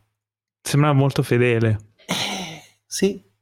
E anche ben realizzata perché gli effetti, insomma, tutte le, le cose, le battaglie spaziali, eccetera. Allora, uh, per chi non sapesse niente di Cowboy Bebop, ti faccio spiegare a te in, in due parole di che si tratta perché ne sai più di me. Ma eh, lo dice anche la parola stessa, sembra un western all'interno dello spazio praticamente. Eh, ci sono questi cacciatori di taglie che semplicemente vanno in giro perché vanno in giro per lo spazio e ogni puntata è abbastanza stand alone, ok? Eh, nella serie animata che poi giustamente hanno un arco narrativo uh, collegato nelle 25 puntate, non mi ricordo più neanche quante sono, e mh, mm, c'è, c'è, il protagonista Spike che ha diciamo una storia particolare che viene pian pianino poi sviluppata uh, nel corso delle puntate uh, e poi alla fine c'è ovviamente l'esplosione finale dove si andrà diciamo non vado, non vado a raccontarvi però si andrà a incontrare con una persona che lui decisamente disprezza tanto e che ha un conto in sospeso con questa persona. Ed è molto molto bello il cattivo. È, è, è, molto molto bello anche il cattivo. Non ancora, ho visto poco nel trailer del cattivo, quindi sono anche curioso di vedere anche il suo, il suo character designer. Va bene, l'hanno, va bene. l'hanno sviluppato. No, Insomma, è una serie molto, molto, molto promettente. Sì. Molto promettente. Cowboy Bebop. L'ambientazione, che... a, me, a me è una cosa che piace l'ambientazione, questo cyberpunk Um, e, so, adoro, no? con, con, con, bellissimo vedere no? questo futuro dove ci sono poi oggetti comuni che sembrano usciti dagli anni 80 e dagli anni 70. Sì, sì, sì, sì. No, stilisticamente è molto figo. Molto Tra l'altro, eh, il, um, anche l'autore della serie originale è stato insomma, è consulente anche di questa serie live action, quindi insomma c'è una certa continuità. Inoltre, vabbè, spero che possa essere la prima volta che un adattamento anime verso live action uh, sia riuscito bene, insomma, è soddisfa- Ma Netflix, uh, Netflix, ha delle belle carte in mano adesso perché poi svilupperà anche quella di One Piece. Uh, eh, lì è difficile, eh? lì è eh, molto capisci, difficile. Per, per, per, One Piece devi veramente buttare soldoni. Non dico, pa- ma credo anche eh, dovresti praticamente buttare gli stessi soldi che, ha, che, sta buttando Amazon per il Signore degli Anelli per fare One Piece. Non lo so, però è, di- cioè, è difficile proprio stilisticamente. Eh sì, perché stiamo. Uno... È, più, è più difficile di Plastic Man, ti dirò. Beh, One no, Piece è, è fuori di testa. Perché, eh. No, ma o... Io lo so, io lo so come... O, o che faranno... Inizieranno la serie e poi faranno fino a un certo punto qualche nemico che si vedono nei primi volumi del, del, del, oh, del manga so, e si fermano lì e poi vedono che fa un successo e allora come si dice fai successo investi tanti soldi per perché comunque il manga non inizia così pomposo come si vede poi con tutti i personaggi, tantissimi personaggi, eh, tantissimi cattivi, buoni, pirati, fazioni, una roba incredibile. All'inizio è molto, quando, più, è molto più quando soft. dovrebbe arrivare questa, questa ah, c'è ancora so, un botto so. di tempo ho visto solamente il logo se mai arriverà ho visto solo il logo no, e il vabbè. logo è fedele e già il fatto che eh, eh, il logo è fedele è la cosa più facile nave, da replicare e anche mm-hmm. la nave come l'hanno realizzata è abbastanza fedele significa che punteranno a essere molto molto fedeli anche Accurati. a quello che è l'arco ah. narrativo un trailer che non mi aspettavo di vedere così a sorpresa questa settimana è stato quello di Lightyear, la vera storia di Buzz, eh, che è un film in uscita eh, nel 2022, film Pixar che ci racconta di Buzz Lightyear, ma non il giocattolo, perché noi abbiamo sempre visto Buzz Lightyear giocattolo in Toy Story. In questo caso è la storia di, del vero Buzz Lightyear, vero tra virgolette, cioè sì. del personaggio che ha ispirato il giocattolo. Oppure, e, ah, sì, sì, oppure sì, sì, hai detto giusto. Stavo... Nella, nella storia, no? sì, e, sì. si facevano un po' di speculazioni sul fatto che potesse essere uh, un tipo Buzz Aldrin, un astronauta in, un, in, chiave realistica, eccetera. Invece, no, sono andati completamente in, eh, diciamo, verso la fantascienza e quindi eh, da questo teaser vediamo finalmente eh, le prime immagini di questo film fuori di testa, fa- sci-fi totale, alieni, navi spaziali, avventure nello spazio, super fighe, eccetera. E ehm, Buzz Lightyear, come insomma avevamo già annunciato da tempo, eh, viene interpretato tra virgolette vocalmente viene, gli viene data la voce da Chris Evans in originale. Tutti aspettavano di sentire la voce di Chris Evans che fa Buzz Lightyear anche perché in, uh, non è lo stesso doppiatore ovviamente che gli ha dato la, vi- la, la voce nei, nei, film originali sì, in, in inglese no? perché in Toy Story in, nella versione um, originale è Tim Allen, eh, mentre nella versione italiana è Massimo D'Apporto. Sì. Eh, in questo caso tutti aspettavano di sentire Chris Evans, ma nel trailer dice soltanto uh, end. dice soltanto end, cioè e perché eh, alla fine del trailer c'è la sua insomma, amica, partner di avventure, sì. compagna d'avventure verso l'infinito e oltre che fa verso l'infinito e lui fa e, e si aspetta oltre e, e finisce, eh, finisce eh, il trailer tocco eh, bellissimo e, fa, e sti cazzi to Infinity and e, e, lì si interrompe a te ispira? Molto, anche molto. Me, anche ero, ero, scettico inizialmente, poi ho visto questo trailer e ho detto, ah però... È un trailer che questo... ti convince, ecco un trailer che lo guardi e dici, lo voglio vedere, non vedo l'ora. Tu eri più fan di Woody o di Buzz? In Toy Story? Da, da, da, da bambino, da piccolo, da, piccolo ho visto solo il primo. Ok. Da ragazzino in il secondo l'ho recuperato. No, no, no, l'ho visto, l'ho visto in Italia. um, ho visto solo il primo e um, il secondo l'ho recuperato tanti anni dopo. L'ho recuperato quando re- ho visto il terzo addirittura, per dirti quando ho recuperato il secondo. E purtroppo non ho vissuto l'esperienza che hanno vissuto come la può vivere gli occhi di un ragazzino, ok? Mm-hmm. Toy Story 2 e, e dicono che sia uno dei capitoli migliori dicono, poi eh, dipende, lì è sempre soggettiva la cosa. A me è piaciuto tantissimo il terzo capitolo in assoluto, il quarto terzo capitolo da bocciare assolutamente, ma il terzo capitolo è quello che mi, ha, eh, che mi ha coinvolto di più anche da adulto, perché il terzo capitolo ha la dimensione che ha sempre avuto la Pixar dopo un, un certo punto da, da, alcuni film in poi. Perché Però stai eludendo la mia domanda. Eh, no, Sei Woody. per Buzz o per No, da, da, ragazzi, ah, da bambino okay. era, era, Buzz, però da, poi crescendo Woody è, è, un personaggio molto più interessante, devo essere sincero. Beh, sai anch'io. Da piccolo Buzz era Ma perché sì, il robottone poi crescendo.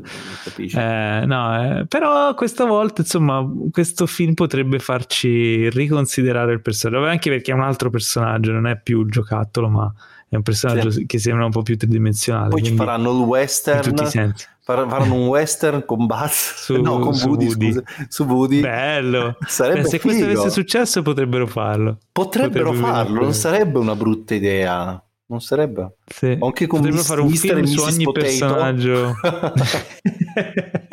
delle dinosauro. vabbè, vabbè, comunque merita trailer molto carino, recuperatevelo, ve lo consigliamo. Sì, Dopodiché abbiamo, abbiamo un uh, inaspettatamente un trailer di un documentario, Clerk. Mm. Uh, documentario che ci racconta la vita e la carriera del, del regista e icona culturale, così viene definito autore, dalla, note, regista, autore, icona culturale Kevin Smith. Sì. Eh, nel, nel, documentario, tra l'altro, ci sono eh, interviste a un sacco di, di personaggioni, tra tra i, quali Stan Lee, Ben Affleck e Matt Damon. Eh, arriverà in digitale, in distribuzione digitale il 23 novembre. Non so se anche in Italia, però digi- l'uscita digitale probabilmente in America il 23 novembre, eh, non so se globale o insomma dovremmo aspettare ancora un po'. Uh, per i fan di Kevin Smith è un interessante diciamo, approfondimento. Tu sai uh, che io sono io... fan di Kevin mm. Smith, attuale Kevin Smith, con i suoi ultimi mm-hmm. film. Sei un fan? Con Red State, Task, sì, sì, sì, lo adoro. C'è quel cinema sì, horror di serie B che sta facendo lui fuori di testa, io lo, lo adoro, mm, cioè lo adoro ancora di più adesso com'è, dove secondo me proprio non gliene frega un beneamato cazzo se fa su- cioè fa dei film veramente assurdi fuori di testa Task, Task è veramente assurdo non l'ho visto però ne ho sentito parlare assurdo. No, è bellissimo. No, lui è... Io, io sono fan suo, ma più che altro lo seguo sui social, lo seguo anch'io, anch'io. sulle cose, approfondimenti che fa, eccetera, perché è molto bravo. Sì, poi sui è un grande film... fan Marvel e penso sia anche autore, giusto? Sì, sì, sì. Sì, sì, ha anche scritto alcune fumetti, ma l- sui film ne- non ne ho visti tantissimi suoi. Uh, però è un personaggione, sicuramente mi incuriosisce anche questo documentario perché va a raccontare, come dicevo prima, delle cose che non so e quindi mi va ad arricchire. Uh, Ma poi genio, lui ha chiamato sua figlia Harley Quinn. Smith. Sì, sì, fuori di testa. Kenny Smith è fuori di testa. Sì, è fuori di testa. Così. Come fuori di testa sono i protagonisti della serie documentary Tiger King che tornano in una seconda stagione che era stata annunciata qualche settimana fa e che adesso possiamo già di cui adesso possiamo già vedere il trailer. Eh, tu sei, l'avevi vista la prima? No? Sì, sì, eh, però okay. sta dando via anche un filone, l'instant documentario, cioè il documentario istantaneo. Eh, sì, sì, sì, cioè, eh, ce n'è anche un'altra su Netflix che Making quel... a Murderer. Sì, bravo. Molto bella anche quella. Molto bella. Eh, non so cosa aspettarmi da questa seconda stagione di Tiger King, perché questa cosa degli stand documentary è eh, interessante per la se meccanica qualcosa, ha. Se succedesse se qualcosa. succede qualcosa, infatti la prima stagione di solito è figa perché raccoglie materiale per anni, mm-hmm. poi la stagione dopo viene fatta uno o due anni dopo e quindi il materiale raccolto è limitato e bisogna in qualche modo costruire una storia in un lasso di tempo molto inferiore.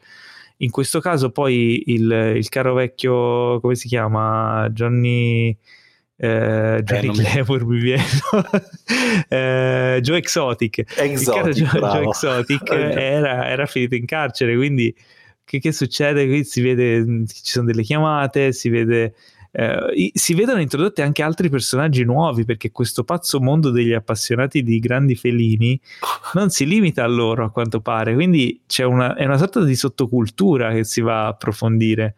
E, ehm, non lo so onestamente non sono convinto della qualità che, po- che potrebbe avere questa seconda stagione, ma sono i- i- attratto dalla curiosità di vedere che cosa esce fuori. No, io cioè, la, la guarderò di sicuro. No, ma no. assolutamente anch'io. Cioè, anche, anche, pensando alla prima che era completamente fuori di testa, sì, quindi ci sta. Ci ha fatto ci compagnia durante il, il lockdown. Eh, esatto, è stato il fenomeno del lockdown. E, ehm, insomma, vedremo se reggerà la seconda stagione anche senza lockdown, sperando che non ci siano altri lockdown. e, um, l'altra seconda stagione anche per The Witcher, la serie, altra serie che ha accompagnato il lockdown, se non sbaglio. Sì. Eh, serie super kitsch uh, di Netflix. Ah, sì. Tiger King arriverà il 17 novembre, Tiger King stagione 2, sì. mentre The Witcher stagione 2 il 17 dicembre. dicembre. Eh, torna eh, Henry Cavill nei panni di eh, Geralt di Rivia e, e, tornano anche insomma gli altri comprimari in una sì. nuova storia. Anche un, c'è anche il personaggio che è stato introdotto in una serie, in una miniserie animata eh, sì? o film o miniserie sempre non, l'ho, non l'ho vista la, la, la, la, serie animata. Manco io perché mm, in realtà The Witcher ci ho, io ci ho giocato anche mm, non mi ha appassionato al videogame? sì mm-hmm. non mi ha appassionato così tanto devo essere sincero perché penso abbia uno dei qua magari qualcuno appassionato qualcuno che è fan della serie mi mi, mi, mi, maledirà in questo momento però io il, il diciamo il sistema di combattimento penso sia una chiavica praticamente una roba ah, veramente ah, andiamo in un territorio inesplorato praticamente una, uno dei sistemi di combattimento brutti che abbia mai visto in un RPG eh, di successo, eh, ti parlo, eh, non ti parlo di Beh, un RPG. È stato un grandissimo successo. Diciamo Io che non, tutta non l'operazione... La storia era molto interessante, e, e, niente. Per chi non cioè... lo sapesse, tutta l'operazione di The Witcher nasce da un libro fantasy da cui è stata, una, è stata tratta una serie di giochi di cui il terzo capitolo ha riscosso un successo. Sì, il terzo, ha no? esploso, ha esploso. Sì, eh, sì, ha sì, riscosso un successo devastante, gioco dell'anno, vendutissimo, milioni e milioni di copie, eccetera. Eh, e dal successo del videogame è stata lanciata questa serie TV di Netflix che appunto eh, campa sul successo del videogame ma si ispira al romanzo da cui è Vero. tratto anche il videogame. Quindi tutto un giro eh, per una serie io l'ho definita kitsch perché l'ho trovata un pochino retro su delle dinamiche dello storytelling è eccetera. Un... io non so, mi ha fatto impazzire mm. l'Hercules del esatto, anch'io, anch'io. Hercules, posso dirti che a me non è, non è piaciuta per niente Neanche a me. La prima stagione. Però questo trailer, devo dirti che ci sono delle cose che mi hanno un pochino attirato l'attenzione. La prima stagione mi sono fermato al quarto episodio o al terzo. Ah, non l'hai vista tutta? Non tutta, l'ho visto non fino al quarto te. episodio e l'ho mollata perché quando molli una serie la molli per sempre, è un po' come come una donna eh che, che non, non, c'è un rapporto che non funziona, la molli e non è che ci torni di nuovo assieme, se no diventa una okay. relazione tossica. Io non voglio avere relazioni tossiche con, con The Witcher. Con Henry penso, Cavill. Con Henry Cavill perché e quindi eviterò di, di, di ricominciarla. Preferisco avere relazioni tossiche con The, the, the, the Tiger King. ah, dai, con Joe Exotic, sì, sì. Bravo. No, comunque io l'avevo finita di vedere la prima stagione. Questa seconda stagione dal trailer sembra quasi voler. Non so se. Non penso cambiare il tono, però ci sono delle cose che sembrano un pochino. Sembra quasi che vogliano leggermente correggere il tiro. Non lo so. Uh, non so se la guarderò, però mm, sicuramente tra di voi che ci ascoltate ci sono tantissimi no, ci sono tanti appassionati. e, ma insomma, poi quando ero andato in Polonia all'epoca cioè quando ero nel 2010 prima, del, prima del, della pandemia era il capodanno 2020 quindi eh, due mesi dopo eh, siamo finiti in, in questa situazione Così. che conosciamo tutti. Ehm, ero andato in Polonia ed era appena uscita la, la, la prima stagione, ok? Oppure forse l'hanno annunciata e non era ancora uscita, non mi ricordo. Adesso non, non era ancora uscita, mi sa. E mi ricordo che quando sono andato a Breslavia io vedevo solo palazzi, cioè sai presente la, la, la, la fiancata del palazzo dove non ci sono finestre? Sì. Era solo di cartelloni di The Witcher. Una roba fomentata, ah, sì? perché CD Projekt è una casa di produzione polacca, giusto? Che, ha prodotto il videogame. Sì, e quindi è quasi come un orgoglio nazionale il fatto di avere eh un personaggio. Sì, ma è giusto che sia così, eh, assolutamente. E cioè, era, una, era... Se ci pensi, una delle software house che ha fatto un gioco tra i più venduti degli ultimi anni. È anche è una delle software house che, che, che, che, ha praticamente fatto un floppone allucinante negli ultimi. Vabbè, quella è un'altra storia. Eh. Però comunque insomma è polacca, non è americana, non è francese. Vabbè, cioè, insomma, è, è, no, è, un, un diciamo che l'ambizione cosa. certe volte non essere così tanto ambiziosi non, non ripaga poi No, tu, tu, stai facendo riferimento a Cyberpunk sì, 2077. Sì, sì. Ma, no, ma anche, anche l'ultimo anche... gioco che hanno lanciato, che è stato un po' un disastro per via del fatto ecco, che è uscito contestualizziamo perché alla fine magari qualcuno. No, perché beh, chi ci segue, non, non, magari molti non ne, non ne sanno sì, molto. Cyberpunk è stato, è stato un, non è stato un flop perché poi comunque ha venduto, ma è stato un diciamo un, è, è, uscito rotto il gioco praticamente. Sì, un gioco tra l'altro iper ambizioso con uh, un aspetto molto simile a, al mondo di Blade Runner, diciamo, sì, molto, ah, visivo, visivamente bellissimo esteticamente però è uscito con un sacco di problemi ed è stato bloccato, insomma ha creato un, dis- è stato un disastro, un lancio disastroso sì. eh, che ha creato un po' di problemi anche a questa azienda e eh, però, però, diciamo, con The Witcher si, erano, si, sono fatti un nome, hanno costruito una mega azienda e, mm, e The Witcher eh, sta continuando ad avere successo anche in tv, anzi su Netflix. E vabbè, andando oltre, abbiamo House of Gucci che cos'è House of Gucci? Il nuovo film di Ridley Scott con un mega cast che include Lady Gaga, Adam Driver, Jared Leto, Jeremy Irons, Jack Houston, Salmayek e anche il caro vecchio Al Pacino. Uscirà al cinema il 24 novembre 2021 eh, e, e, e, e abbiamo visto il trailer che è un po' bislacco perché eh, in questo caso noi abbiamo visto il trailer in versione originale dove tutto questo mega cast eh, parla in inglese con un marcato accento pseudo italiano, pseudo perché non mi sembrava molto italiano come accento, però sembra che si divertano molto a, a scimmiottare l'accento italiano. Un po' stereotipata questa cosa qui, eh, scelta autoriale, eh, va bene, ne, fa, ne, prendiamo atto. La storia racconta, tra l'altro è tratto da un, uh, da un romanzo, eh, cioè no da un romanzo, ma da un libro, e racconta di, mh, mm, della, di quello che... Un, un, un, caso di, di omicidio? Sì. Un caso sì, di, sì, delitto. Famo, il delitto Famosissimo. di... Eh, che ha visto insomma la morte di uno dei personaggi, Maurizio Gucci, ucciso dalla, dalla mo- commissionato, la moglie, c'era tutta una commissionato ucciso dalla moglie. Sì, insomma. Uh, mi, sto, mi, sto, incartando tutto su questa storia qui perché uh, fondamentalmente la non la conosciamo così a fondo stessa storia no, il, la storia effettivamente la storia di cronaca me l'ero un po' letta eh, qual, quando insomma ci fu la news del, del, film, del lancio del film, perché era una di, quelle, di quei fatti di cronaca che magari insomma negli anni 80 così che non, non abbiamo poi più approfondito eh, e invece sembra molto interessante a livello di quello che è successo c'è un bel, un bel casino praticamente Sai, posso eh, dirti una cosa qua forse mm-hmm. per alcuni potrà essere una cazzata allora, il trailer mi sembrava quasi un film scorsesiano che, che è fatto da Scott, perché ho visto, cioè sembrava... Secondo me è un cioè, film... personaggi sopra le righe? Sì, i personaggi un po' sopra le righe. E, um, sembrava veramente un, un, trailer di un film di Scorsese. Forse mm. l'ho notata solo io sta cosa, eh. E, um, però io sono molto, son molto curioso a differenza vostra che la scorsa settimana, o forse due settimane fa, adesso non mi ricordo, avete tirato un po' di merda su Scott, a parte per l'ultimo film. Non abbiamo tirato un sì, po' di merda. tirato un po' di abbiamo... merda su Scott. Io ma adoro no, Scott. ma noi, noi amiamo non... Ridley Scott quando fai film belli.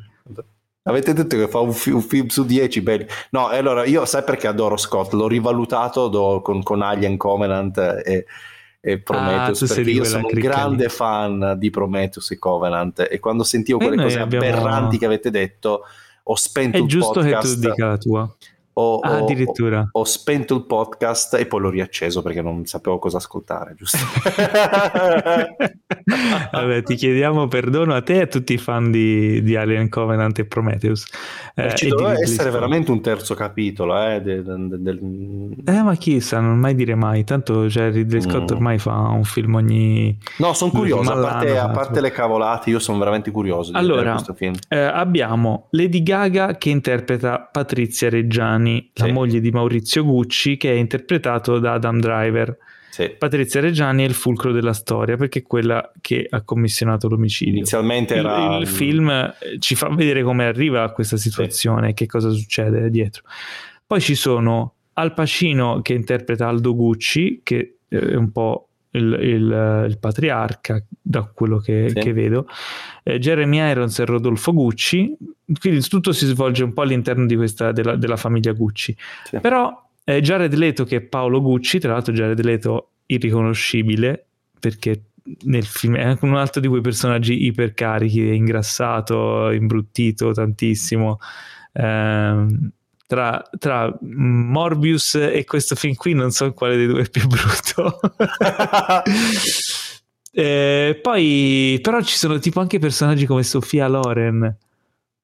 E, e non l'ho notata nel, nel, trailer. Non c'è l'attrice, c'è il personaggio, c'è eh, Sofia ah, Loren okay, interpretata scusami, da detto... un'attrice. Sofia Loren da giovane, no? Ah, okay, eh, anche Tom okay. Ford da giovane. Ci, ci sono dei personaggi eh, famosi ancora attualmente che girano in, nel mondo della, della moda, del, insomma, di quell'universo eh, lì. E, boh, la cosa strana è che così sopra le righe da sembrare quasi forzato, non lo so. No, te l'ho detto, so io, a me è sembrato un trailer di un, di, di, di un, film di, Scorsese. Sai che Scorsese ci pigia un po' sull'acceleratore sì, i personaggi se, li, sono, I personaggi di Scorsese sono personaggi di fantasia, in questo caso è una storia vera. No, vabbè, quando ha fatto The Wolf of Wall Street non era un personaggio di fantasia. Scusa. Vabbè, ma allora erano davvero così. ok, vabbè, questo è, questo è, anche vero, questo è anche vero. No, però mi sembrava veramente, ma anche The Irishman, eh, quando vedi quel trailer molto tac, tac, tac. No, non so, a me qualcosina mi, mi ricordava Scorsese. Poi ti dico, per alcuni potrebbe essere una, una, una, cazzata quello che sto dicendo, però appena l'ho visto ho detto, come, ok, Scorsese. Poi è ovvio che eh, sapevo già che era di Ridley Scott. Eh, io sono curioso, posso dirti che sono molto molto no, curioso. No, io sono curioso. Eh, in mm. primis uh, per il comparto attoriale e poi anche per il fatto che comunque Scott uh, se gli dai in mano una buona sceneggiatura gli dai in mano un, un bel comparto di attori eh, da, da, da, da, sfruttare, da, utilizzare al meglio, potrebbe venire fuori veramente un bel film. Beh, allora la sceneggiatura è di uh, Becky Johnston che ha scritto tra le varie i Sette anni in Tibet, uh. eh, Il principe delle maree e eh, Roberto Bentivegna che ha scritto uh, solo quello. Natale no, Cortina. Scritto... Perché no, a un certo punto si vede che loro conosco. stanno lì, sembra, sembra Natale eh, Cortina. È il primo lungo che scrive Roberto Bentivegna. ok. Uh, il, come dicevo, è tratto dal, dal libro di Sarah Gay, Sarah Gay Forden, uh, quindi insomma è un adattamento. Uh-huh. Boh, vedremo, insomma, anch'io sono curioso, eh? non, non E per ultimo, per chiudere questa rassegna dei trailer, abbiamo l'ultimo uh, film eh, che è Being the Ricardos, scritto e diretto da Aaron Sorkis. Sorkin, mm. Aaron Sorkin. E qui, eh, qui Teo si è venuto, è venuto nelle mutande appena l'ho letto. Perché? No, è fan ah, di Sorkin. Sorkin? No. Eh, non, non, so quanto sia fan di Sorkin, forse sono più fan io di Sorkin. Ah, ok, so. forse eri tu, è vero. Eh, infatti, insomma, trailer super interessante. Eh, cast eh, di tutto rispetto: abbiamo Nicole Kidman, abbiamo Javier Bardem, J.K. Simmons. Eh, insomma, promette bene e racconta la storia di Lucy, eh, Lucille Ball, interpretata da Nicole Kidman, e Desi Arnaz, interpretata da Javier Bardem, ehm, che sono appunto delle star del cinema. Siamo negli anni, che anni sono quelli di Anni... Boh, io in realtà non, non... Ma è una storia vera, ispirata a una storia vera, giusto? Sì, sì, sì, ispirata a una storia vera. Eh, e, insomma, che si trovano um, nel mezzo di, di, di, una serie di. Come lo, come lo, leggi? Come lo leggi questo, questo, trailer? Non lo so, in realtà, in realtà io il trailer che l'ho, l'ho guardato con più distrazione, posso dirti. Ah, Quindi, male. Eh, lo so, vabbè, non, non, ho svolto il mio compito al meglio. Eh, però pensavo, pensavo, all'inizio guardandolo di sfuggita pensavo parlassi di Broadway e poi ho detto no, non sta parlando di Broadway, sta parlando di tutt'altra cosa. Ehm, so. Il film praticamente racconta eh, la storia di una settimana della produzione del film I Love Lucy.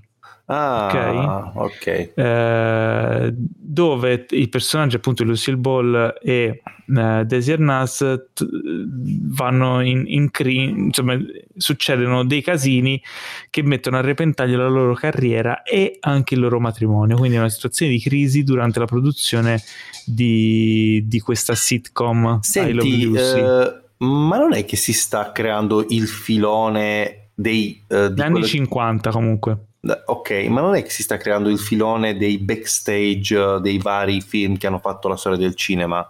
Cioè il parlare... Sì, secondo del... me sì. Perché abbiamo visto eh... quello di, um, di Mank, giusto? Hank, sì. E, ehm, ci sarà quello del padrino? Anzi, ce ne saranno due da quello che ho capito. Non ho ancora capito quanti sono, che ne stanno uscendo sì, sì, sì, è vero, c'è un po' un filone sul, uh, ri, insomma, sul raccontare il delle... cinema uh, dietro, a, dietro a, a, quello che noi vediamo poi effettivamente sul grande schermo. Il dietro le quinte, mm. su, problem- su, tutte le problematiche che, che, avvengono, anche il discorso, uh, tipo ad esempio che alcune docu- docu-serie che ci sono su Netflix, tipo i, i film della nostra infanzia, che raccontano tutte le situazioni più esasperate che, che, che, avvengono in un set, tu stesso che hai vissuto il set e sai com'è, che può succedere di tutto, veramente anche semplicemente con un video che ti può durare tre minuti, come potrebbe essere quello di Nanowar, oppure Uh, un, immaginati un film da, da, dove ci stanno dei milioni investimenti, dove ci sono mille capocce che ci ragionano e mille richieste e persone che che si ribellano. Uh, magari un giorno vedremo un film sulla situazione di Alec Baldwin, per, per, per, per dirti, no? Che non potrebbe essere poi così assurdo. Ma non lo so, non, non credo. Interpretato uh, da Alec eh, Baldwin. Ma anche no. E quindi, insomma, vabbè, per, per, spiegare meglio che cos'è I Love, Lu- I Love, Lucy, è una sitcom, sitcom, che è andata in onda in America per sei stagioni dal 51 al 57. Ok? Sì. Fu la, la sitcom, lo, anzi, il programma TV più guardato negli Stati Uniti. Eh, però qua in Italia. delle sei stagioni. Eh, in Italia non, non è so mai arrivato. è arrivata. Eh, eh, però ti conto che è stata la prima. Eh, per, per... Eh, no, ma è interessante per questo motivo. Ora te lo spiego perché è interessante. È, un, uh, è stato il primo show uh, girato in 35 mm con la, il pubblico dal vivo.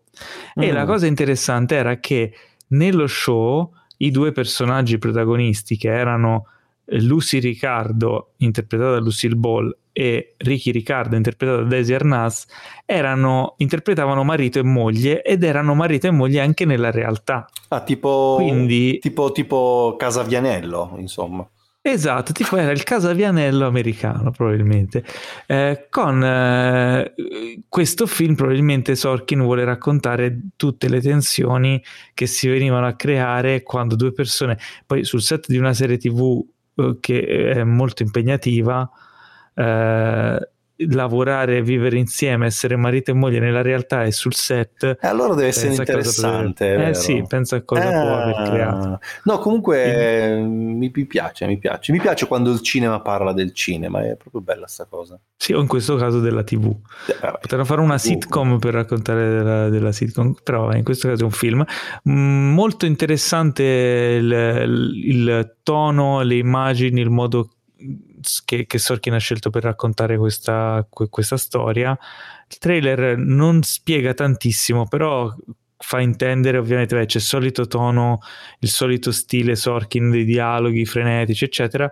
Ehm, però c'è questo caos del set che eh, ti fa sentire lì, cioè deve essere così. Eh, sono molto curioso di questo film. Il film arriverà al cinema il 10 dicembre e eh, su Prime Video dal 21 di dicembre. Mm. Quindi non si sa ancora se sarà al cinema anche in Italia.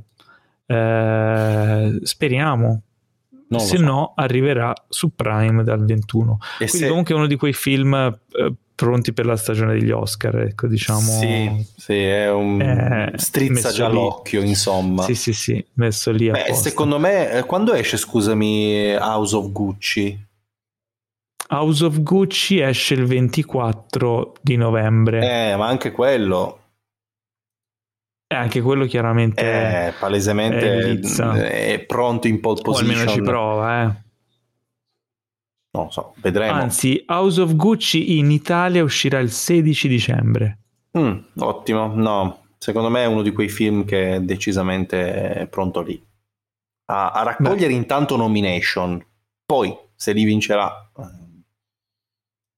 è un'altra vedremo, storia. Vedremo, vedremo. vedremo. Finalmente siamo giunti al momento delle recensioni. Finalmente possiamo parlare dei film che abbiamo visto, film e serie che abbiamo visto questa settimana e ci sono stati dei lanci molto importanti, delle uscite molto importanti. Ehm, iniziamo da iniziamo da da Freaks Out, ok? Va Vai. bene, Freaks Out, Boban. Tu non per l'hai visto ancora, ma no, io, io l'ho visto. visto. Sei no. curioso? È un film molto atteso anche perché insomma torna Mainetti al cinema dopo una gestazione lunghissima di questo film. Eh, perché addirittura lui ha iniziato a scriverlo nel 2016 quindi dopo l'uscita di, di lo chiamavano Gigrobo che è uscito nel 2015 sono passati cinque anni e finalmente vediamo al cinema questo magari film. c'è stato Due anche di... il covid di mezzo c'è stato il covid eh. e hanno fatto di, di, tutto per aspettare per poterlo far uscire in quindi sala era già pronto prima? Eh, eh, no, in realtà ne hanno approfittato di tutto il tempo che hanno avuto per uh, raffinare al massimo il film e devo dire che si vede sullo schermo tutto il lavoro che c'è stato. Il film ha avuto tipo due anni di post-produzione. Eh, quando l'ho visto in sala c'era Mainetti che ci ha raccontato che ci sono stati eh, tre, mesi, eh, di, tre mesi di mix audio addirittura quindi c'è una cosa allucinante. Diceva: Abbiamo battuto il record di, ehm, di tornatore che ce ne met- ci aveva messo al massimo due. quindi pensa a te.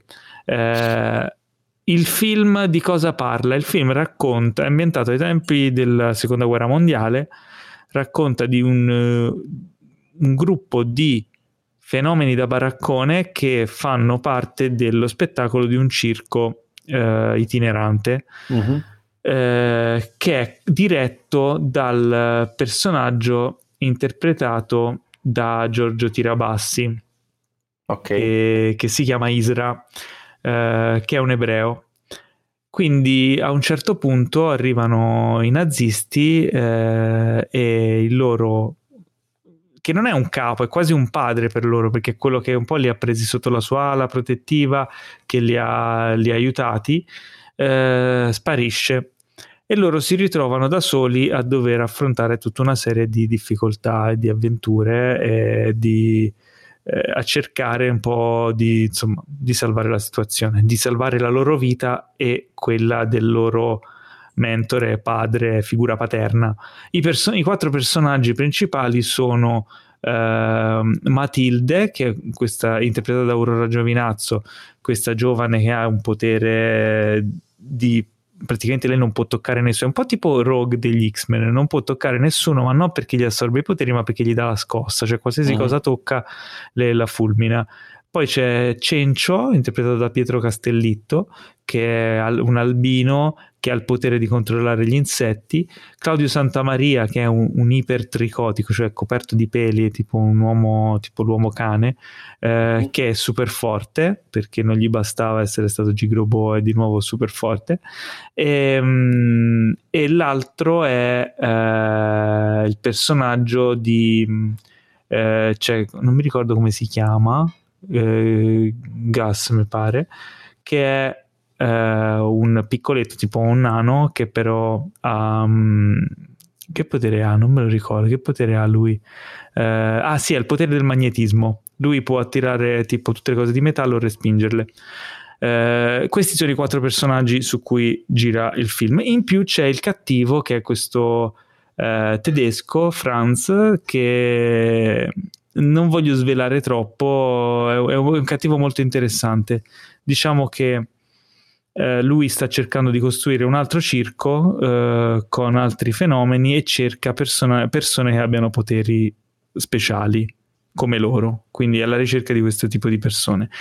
La struttura del film eh, è interessante, è tipica, cioè c'è il tipico approccio al film eh, degli studios americani, il tipico approccio al blockbuster eh, e sullo schermo si fa vedere anche a livello visivo e uditivo c'è un dispiegamento di forze che diciamo per il cinema italiano è totalmente non, uh, non comune ed è molto molto impressionante.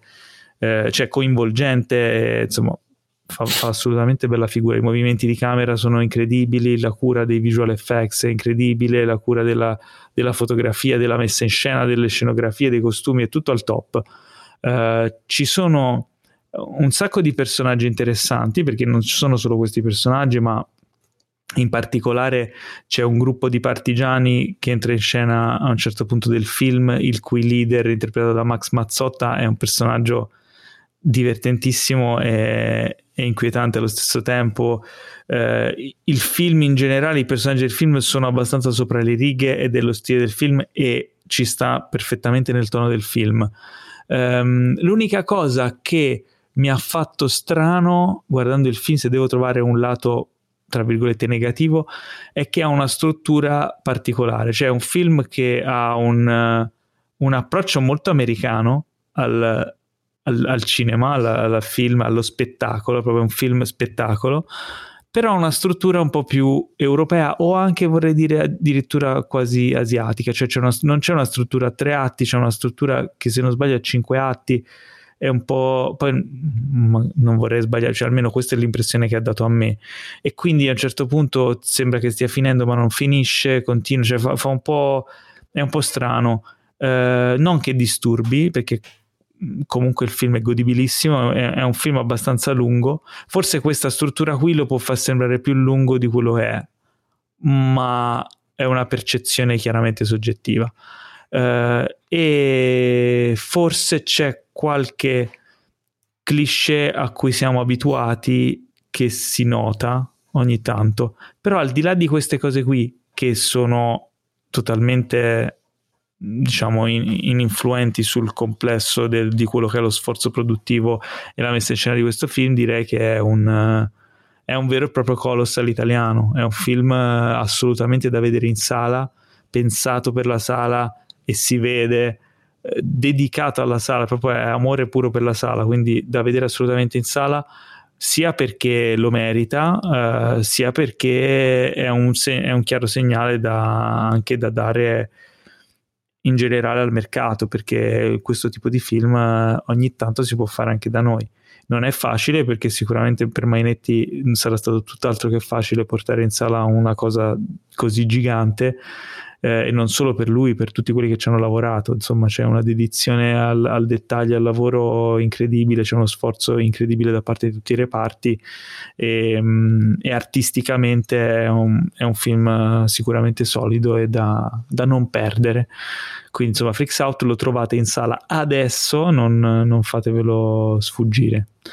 Eh, ok, hai qualche domanda, Bob? Ti ho suscitato qualche domanda? No, io... C'è qualcosa che non ho toccato che ti incuriosiva? No, io non l'ho visto, quindi sono stato qui ad ascoltarti incantato. Uh, sentire le tue parole eh, e mi hai fatto venire ancora più voglia perché io già avevo voglia di andarlo a vedere e, e sti giorni dovrò Ma non l'hai visto perché eri a Lucca ero a Lucca, poi adesso ah, devo intanto vedere se lo proietteranno nelle mie vicinanze, perché sai benissimo i miei problemi che certo, eh, sei un po' decentrato. Ehm, prima sicuramente andrò a vedere Eternals e poi andrò a vedere anche Freaks Out. Saranno i due film e voglio vedere anche The Last Duel. Eh, quindi sono questi tre film che devo assolutamente, assolutamente eh, vedere.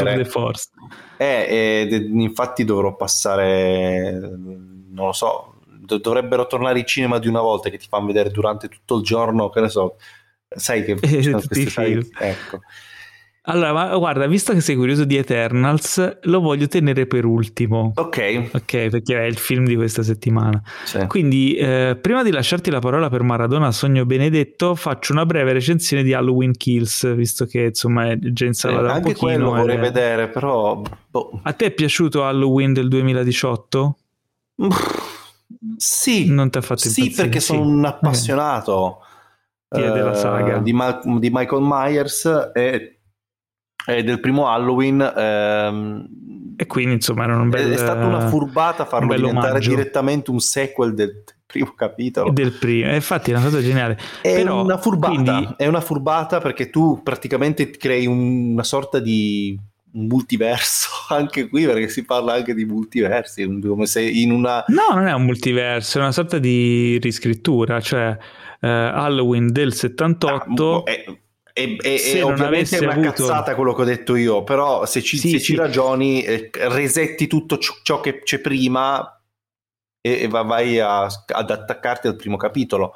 Che comunque è una cosa voluta da Carpenter, perché lui sta dietro anche alla. Beh, non voluta, diciamo accettata. Accettata, cosa, voluta, accettata. Comunque sta dietro, sta dietro a, al progetto, quindi tampina abbastanza e credo che sia abbastanza coinvolto anche in tutto questo eh, in tutto questo processo. Ma io lo trovo Beh, interessante. Sicuramente per uh, David Gordon Green, il regista di no, questo allora, è, un, è una, è una, avere una la bo- possibilità di interfacciarsi con Carpenter deve essere un, una bella deve cosa. Essere, deve essere una bella sfida, assolutissimamente, ma credo sia una boccata d'aria fresca per il personaggio. Questo sì. Assolutamente. Però c'è un però. Mm. Allora, intanto questo Halloween Kills è praticamente eh, Halloween 2 di Halloween 2, nel senso che se Halloween del 2018 è l'Halloween 2 nuovo di quello originale del 78, questo qui è un Halloween 2 dell'Halloween 2 del, del, hai capito, no? del 2018. Eh, eh? Perché quella di Gordon Green è una nuova trilogia e quindi c'è Halloween del 2018 sì, a parte che Halloween, Halloween 2 dell'epoca uh, ah sì no, Halloween 2 l'ha cancellato però ah. l'Halloween del 2018 è fondamentalmente un Halloween 2 perché segue gli eventi dell'Halloween del 78 quindi okay. questo di adesso è il secondo Halloween della trilogia che inizia con Halloween 2 vabbè vi ho confuso abbastanza. È una nuova trilogia, Halloween del 2018, Halloween Kills e poi in futuro ci sarà Halloween Ends che dovrebbe vedere la fine di questa trilogia. Mm. Eh, questo secondo capitolo per la prima volta, credo, nel, ora non li ho visti tutti quelli pa- del passato, ma sono stati diciamo cancellati da timeline, questa volta si concentra sul resto della popolazione del, del paesino dove si svolgono le vicende. Eh, com'è che si chiama? Haddonfield? Eh, qualcosa del genere. Quindi eh, vediamo mh, anni dopo che fine hanno fatto i personaggi che si vedevano nel film originale del 78 mm. e quindi i bambini eh, le cui babysitter erano state uccise, eh, la babysitter che non è stata uccisa, insomma tutti quei personaggi di contorno del paesino eh, che poi non sono stati più approfonditi. Ma un revival praticamente. No, no, come mh, mm, il film segue esattamente le vicende di Halloween del 2018, quindi si svolge nella stessa notte quella notte lì in cui accadono le vicende, il ritorno di Michael Myers, eh, nel frattempo ci sono questi altri personaggi del paese che, che facevano la loro vita e che uh-huh. sono comunque stati, ehm, sono comunque, la, la cui vita è comunque stata segnata dagli eventi del 78 e quindi dal trauma di, di, di avere insomma Michael Myers in giro ad Halloween eh, e vediamo eh, cosa fanno adesso. Tra l'altro ci sono anche dei flashback nel film al 78 in cui mm. sono state ricostruite delle scene ambientate durante il film del 78 ah, con addirittura il dottor Loomis eh, interpretato da Donald Pleasance non, non, so come hanno fatto però ci sono delle, delle, scene dei flashback molto interessanti del 78 cioè diciamo interessanti per i fan della saga ehm, il film quindi ha, un, ha un'idea di base molto originale eh, che si vuole differenziare. Um, c'è un però che forse il, diciamo, questo esperimento non è completamente riuscito perché forse questi personaggi secondari non riescono a diventare primari come lo è Laurie Strode, non sono mai approfonditi a livello di Laurie Strode e perché il personaggio di Laurie Strode per dar spazio a questi altri personaggi in questo film viene messo molto da parte. Mm. Eh, allo stesso tempo il personaggio chiave no, del, della, della, saga, che è il cattivo, che è Michael Myers, viene, viene un po' Mm, non lo so, viene un po', si evolve in una maniera un po' strana, diventa un po' troppo esagerato rispetto a quello che era nel passato. Uh, il lato sovrannaturale emerge in maniera più forte, fa, diciamo, è, è forse troppo caricato rispetto a quello che, a cui eravamo stati abituati e, e, la cosa fa un po' strano, devo dire la verità. Eh, il film non è totalmente bocciato, non è un brutto film, ma non mi ha convinto al 100%, non è a livello di quello del 2018. Dobbiamo dire anche che è al centro di una trilogia nuova, quindi potrebbe essere anche l'anello debole e magari poi questa trilogia si riprende col terzo capitolo. Sicuramente se siete fan di, della saga è anche questo è un capitolo da non perdere e io da fan mi sono, mi sono divertito. Um, quindi non lo boccerei. Ha dei, è, diciamo che ha dei difetti più preponderanti rispetto al primo film, che era comunque un buon film. E per primo film intendo Halloween del 2018. 18. Quindi, boh, eh, interessante, sì. Eh, complimenti per il, per il, coraggio di provare qualcosa di, di, originale, di nuovo, una via nuova. Quello assolutamente, è sempre ben accetto. Eh, esperimento non completamente riuscito, però bravo David Gordon Green per aver sperimentato. Ecco, no, ci sta Bowman. No, prima quando ti avevo detto che è un revival è un po' come un, po' la manovra del, di, di, Karate Kid, no? Che riprendi un pochino quello Cobra che è successo. Oh, scusami, sì, sì, sì, Cobra Kai, Karate Kid, comunque cerchi di riprendere ciò che era successo 30 anni prima, 20 anni prima e, e, e, e lo continui, ok?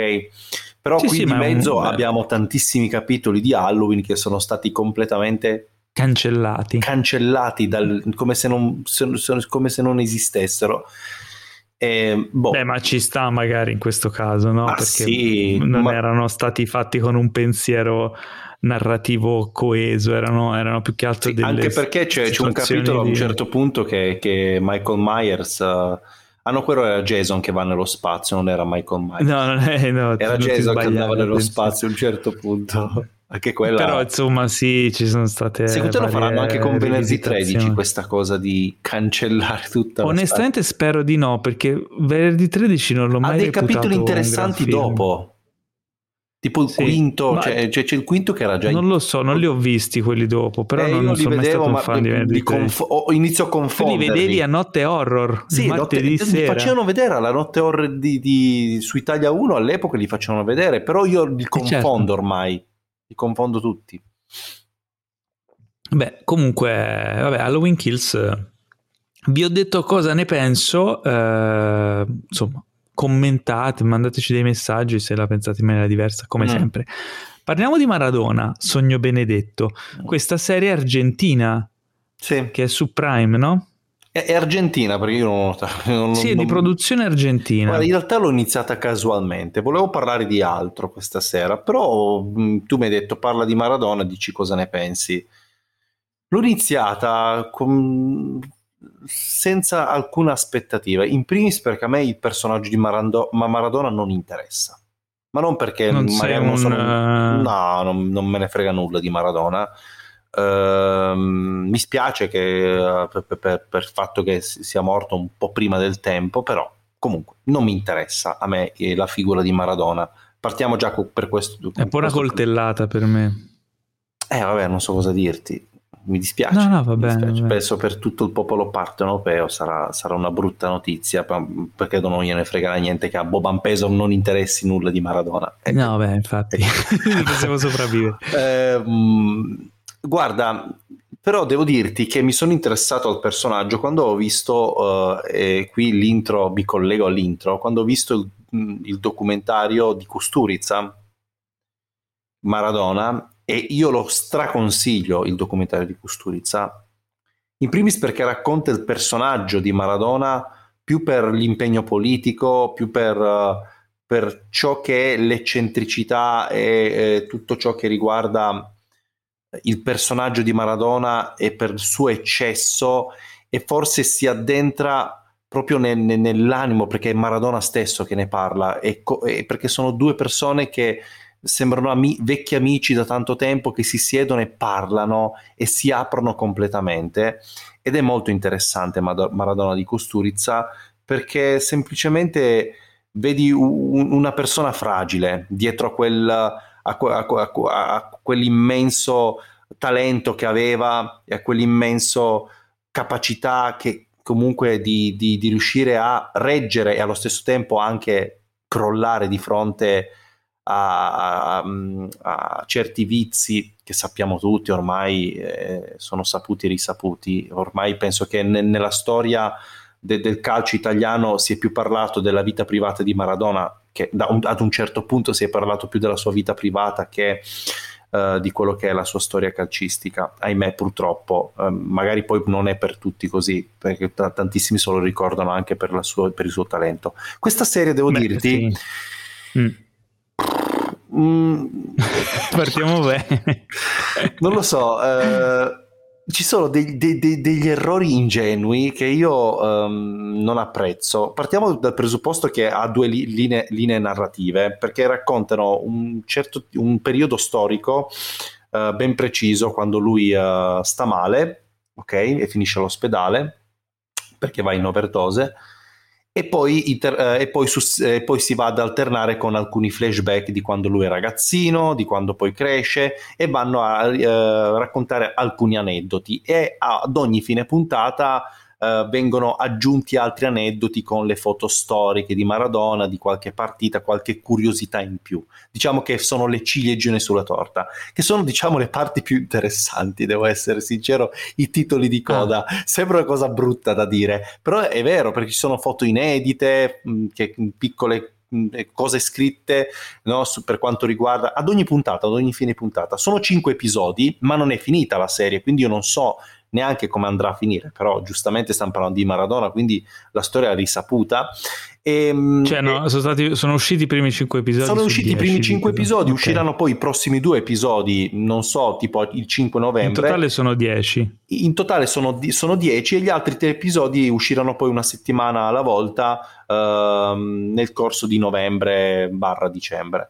Quindi io non so come andrà a finire. Per adesso si racconta tutto il periodo uh, di lui quando giocava ancora in Argentina, la sua crescita, di come viene scoperto questo talento già a 16 anni, già da ragazzino, di come lui riesce, molto interessante la parte iniziale, di come lui, e forse la parte più interessante di fatto che lui viene da una famiglia molto povera e eh, di come lui si approccia a, ad una squadra che lo, lo, ingaggia per giocare e c'è questo aneddoto interessante che viene raccontato che non vi racconto perché è anche bello viverselo lì guardandolo, mm-hmm. guardando la serie e poi è interessante tutta la parte che vengono trattate, tutta la parte politica, c'è un pochino accenno no, al periodo storico dell'Argentina, dei, dei tumulti che c'erano in quel periodo, uh, della dittatura, eccetera, eccetera, il desapersido, uh, sai, un periodo storico sì, particolare, sì, ma non viene così approfondito al meglio, perché comunque poi la storia si concentra molto su Maradona,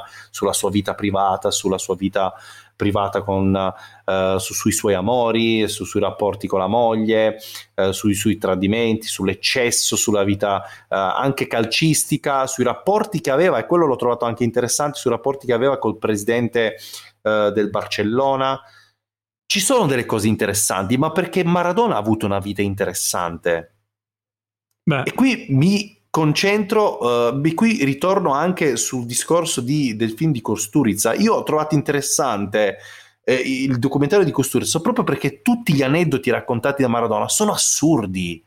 Perché ha avuto una vita, ha vissuto una vita in, in quei vent'anni talmente alle, portata all'eccesso che anche una cosa parliamoci chiaro, girata non così bene, ok? Tecnicamente non così eccelsa, comunque è interessante. Di per sé la serie ti racconta tanto, ti dà, ti, ti dà tante informazioni e forse ti diverti anche a guardarla ma se poi vai a vedere come, come è stata realizzata ci sono degli errori veramente ingenui, come ad esempio fai vedere mentre loro uh, de, de, delle immagini storiche mentre c'è una partita di calcio e festeggiano, si abbracciano e sono immagini vere, scala all'immagine girata con gli attori non hanno una goccia di sudore.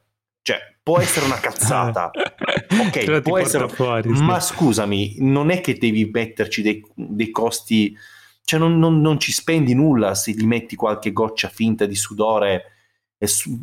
Io vedevo un giocatore del Barcellona che era lì che abbracciava Maradona in un filmato vecchio che hanno fatto gol e poi nel filmato, cioè praticamente nella parte girata con gli attori, l'attore ha tipo i capelli perfetti. Eh, probabilmente quando l'hanno girata non guardavano le immagini storiche. Ma Invece, per esempio, in, um, nel film su Baggio, non so se l'hai visto, no, no, no. che non è, non è, un granché, però c'era un'accuratezza nel replicare le, le interviste o le cose d'epoca, cioè loro si studiavano Anche il filmato d'epoca e lo replicavano uguale. Anche, Anche qui, qui, hanno fatto un po' queste cose. Le interviste sono, eh, alcune interviste che sono eh, rifatte, ovviamente, eh, poi ci sono i lati privati, che ne so, quando c'è il, um, c'è il lato privato, quando c'è ad esempio Maradona che interagisce con uh, il presidente perché hanno uno screzzo da risolvere. E, um, quello ovviamente poi è una questione di scrittura. E le parti più interessanti no, alla fine no, noti subito che sono le interviste, che sono quelle reali. Quindi non hai nulla da scrivere, sem- semplicemente da trasporre a livello cinematografico o a livello tipo serie tv quello che è successo, quello che hai già certo. diciamo tra le mani è già tutto documentato, invece le cose più legate al privato è sempre un po' mm. a ridosso. Mm, non lo so, è, mm, ho, ho, trovato è, è, è, altalenante questa serie. Ci sono delle cose Ma che forse sono. Di, ci sono documentari che raccontano meglio Maradona rispetto a. Sì, guarda, io serie. torno sempre su sta cosa di, di, di Kusturica Vabbè, ma non solo, anche quello di Capadia è molto bello. Insomma, quello è anche molto di... bello, però quello è più didascalico, ok? Sulla vita di Maradona. Costuri, quello di Costurizza è sintetizzato sulla persona di Maradona, sul personaggio, certo. cioè sulla persona proprio. Eh, c'è, c'è, tanto di Maradona, ma anche a livello proprio, non, proprio di sentimento nel profondo, cioè scava a fondo di quello che prova in realtà la persona che vediamo lì, questo uomo che dopo un po' ti empatizzi tantissimo. Ecco, una cosa che manca in questa serie, io non ho empatizzato con nessun personaggio, cioè non riesco a mm. empatizzare con Maradona. In certi punti mi, mi sta addirittura su, sulle palle, cioè, e, e, non deve poi per carità ha avuto anche una vita particolare che sicuramente non lo rende simpatico a tutti e questo lo posso anche capire. Però devo dirti che quando ho visto il, ad esempio il documentario uh, su Kusturica ho empatizzato tantissimo sul personaggio nonostante non provi alcuna, alcun tipo di simpatia nei, nei, suoi confronti, assolutamente. Beh, certo, è un sintomo anche di... Vabbè, se siete fan comunque bene. del personaggio, se, se amate Maradona è da vedere la serie, eh? questo è poco ma sicuro. Mm. Ok. E trovate la serie su Amazon Maradona Prime. Sogno Benedetto su Prime, giusto? Sì. Su Prime sì. Video. Ok, quindi è finalmente arrivato il momento di parlare di Eternals. Dopo tutto questo tempo, questo film così atteso dalla regista Chloe Zhao che eterna. ha vinto, vinto, l'Oscar per Nomadland. Tra l'altro lo sai che Nomadland è stato girato dopo Eternals e doveva uscire dopo Eternals. Eh, Eternals eh, poi è slittato per tutta la serie di slittamenti dovuti al Covid e quindi alla fine poi è uscito prima Nomadland che aveva sicuramente una post-produzione più snella eh, vincendo l'Oscar e facendo un bel boost di promozione anche quindi, a Eternals. Adesso... Quindi Chloe Zhao si è fatta le ossa con Eternals e poi... Praticamente sì. E, ed è strano, però vedendo il film effettivamente ci sono tante inquadrature, questi campi lunghi, questi paesaggi incredibili, queste gene, scene girate al tramonto, all'alba, eh, che ricordano effettivamente anche Nomadland. Um, però se ci, se ci, pensi, quando dicono il film dalla regista premio Oscar, Chloe Zhao, in realtà quando l'ha girato non era premio Oscar, quindi è pubblicità ingannevole. Eh, dunque, di cosa parla questo film? Eh, dal trailer non so voi, ma io avevo capito poco e niente. Zero. Tu avevi capito qualcosa Zero. dal trailer? Zero. Perché non conosco i personaggi comunque sono personaggi che non conosce quasi nessuno, un po' come quando arrivarono i Guardiani della Galassia, Giusto. tutti a dire ma, che, ma, perché fanno un film su questi personaggi eppure, che non si è mai inculato nessuno? Eppure. E quindi dopo l'esperimento Guardiani della Galassia eh, dici ok, portano dei personaggi sconosciuti al cinema, mm, stai a vedere che insomma Guardiani della Galassia era un grandissimo film tra i migliori del, dei Marvel Studios, stai a vedere che questa volta anche ci troviamo di fronte a un gran film. Allora, io l'ho visto stamattina, quindi sono proprio fresco fresco. Uh, devo dire che uh, innanzitutto mi è piaciuto, mi è piaciuto abbastanza, forse mi è anche piaciuto molto. Uh, ci sto ancora pensando perché Deciditi. è un film particolare. È un film, no, allora sicuramente mi è piaciuto, quindi siamo nel lato positivo. Uh, quanto mi è piaciuto ancora ci sto pensando e magari ora parlandone ve lo saprò dire anche più nel dettaglio. È un film molto lungo, dura, eh, se non sbaglio, 2 ore e 37, quindi insomma va, va per le 3 ore, eh, che non è, non è, poco per un film del genere, 2 ore e 37, esatto. Eh, ed è stranamente forse l'unica volta o una delle pochissime volte che un, un film Marvel di, vedo un film Marvel di cui mi piace di più la seconda parte o la parte finale rispetto alla prima parte. Uh-huh. Perché sai, Bowman, di solito nei film sì. di supereroi l'inizio è figo perché c'è l'introduzione dei personaggi, la costruzione della storia, la presentazione, i poteri, Ma, le cose. Guarda, e poi il finale non sanno mai come finirlo. Batman Begins, io non vedevo l'ora che, che, che scappasse da quella cazzo no, di però mondo. sto parlando di Marvel, eh, sto parlando ah, no, vabbè, in giro io ti parlo, ti parlo di, di, supereroi, ecco, delle Sì, supereroi, ok però in particolare Marvel okay. Studios spesso hanno delle dinamiche narrative che forzano un po' le cose spesso il finale non è mai sì, così po'. esaltante no? perché finisce perché deve finire mm-hmm. in questo caso invece è un film pieno di sorprese eh, già il fatto che dal trailer non si capisce niente eh, eh, promette bene Eh, di cosa parla? Questi Eternals, anzi questi Eterni, sono un gruppo di eh, esseri mandati sulla Terra per proteggere la Terra da questi devianti. Sono mandati sulla Terra da un essere superiore, un celestiale, che è il loro capo, e sono mandati lì per lavorare e devono stare lì e proteggere la Terra. Mm, ottimo il, lavoro, complimenti. Ok, però questo per 7000 anni. Ah, ok. Ok? in cui loro si devono occupare solo di questa cosa qui, non devono interferire con le guerre, non ah, devono okay. interferire con lo sviluppo dell'umanità, non devono interferire con nessuna minaccia che non riguardi queste creature, questi devianti, che sono sulla Terra da prima. Perché questa cosa qui, eh, beh, questa è la loro missione, il perché si scopre poi più avanti nel film. Eh, loro, il, loro, il capo del team è Aja Ajak, che è interpretata da Salma Hayek. E tutti i vari personaggi sono eh, Richard Madden che interpreta Icaris, c'è Angelina Jolie, eh, Thina, c'è Gemma Chan che interpreta Cersei, Kit, no, Kit Harington non interpreta uno di loro, ma è un personaggio che non, non è un Eternal, un Eterno. Uh-huh. Kumail Nanjiani che è King, insomma ognuno di questi personaggi ha dei poteri diversi. Eh, Richard Madden spara i raggi dagli occhi e vola, eh, sono tutti un po' forti comunque di base. Um, Angelina Jolie fa materializzare delle armi e combatte, sono super sì, guerriera, si vede anche nel trailer. insomma ognuno... Uh, Gemma Chan, cioè Cersei uh, trasforma la materia in altre materie, insomma ognuno ha de- dei poteri e, e insieme sono, insomma, quando sono uniti sono fortissimi perché riescono a sconfiggere questi nemici. Quindi l'inizio del, del, del film è un po' è un po' uno spiegone perché ti deve presentare un'infinità di personaggi, perché loro sono tantissimi, ti deve presentare eh, tutto questo universo narrativo, questa storia dei celestiali, i devianti, la Terra, e, ed è un po' pesante.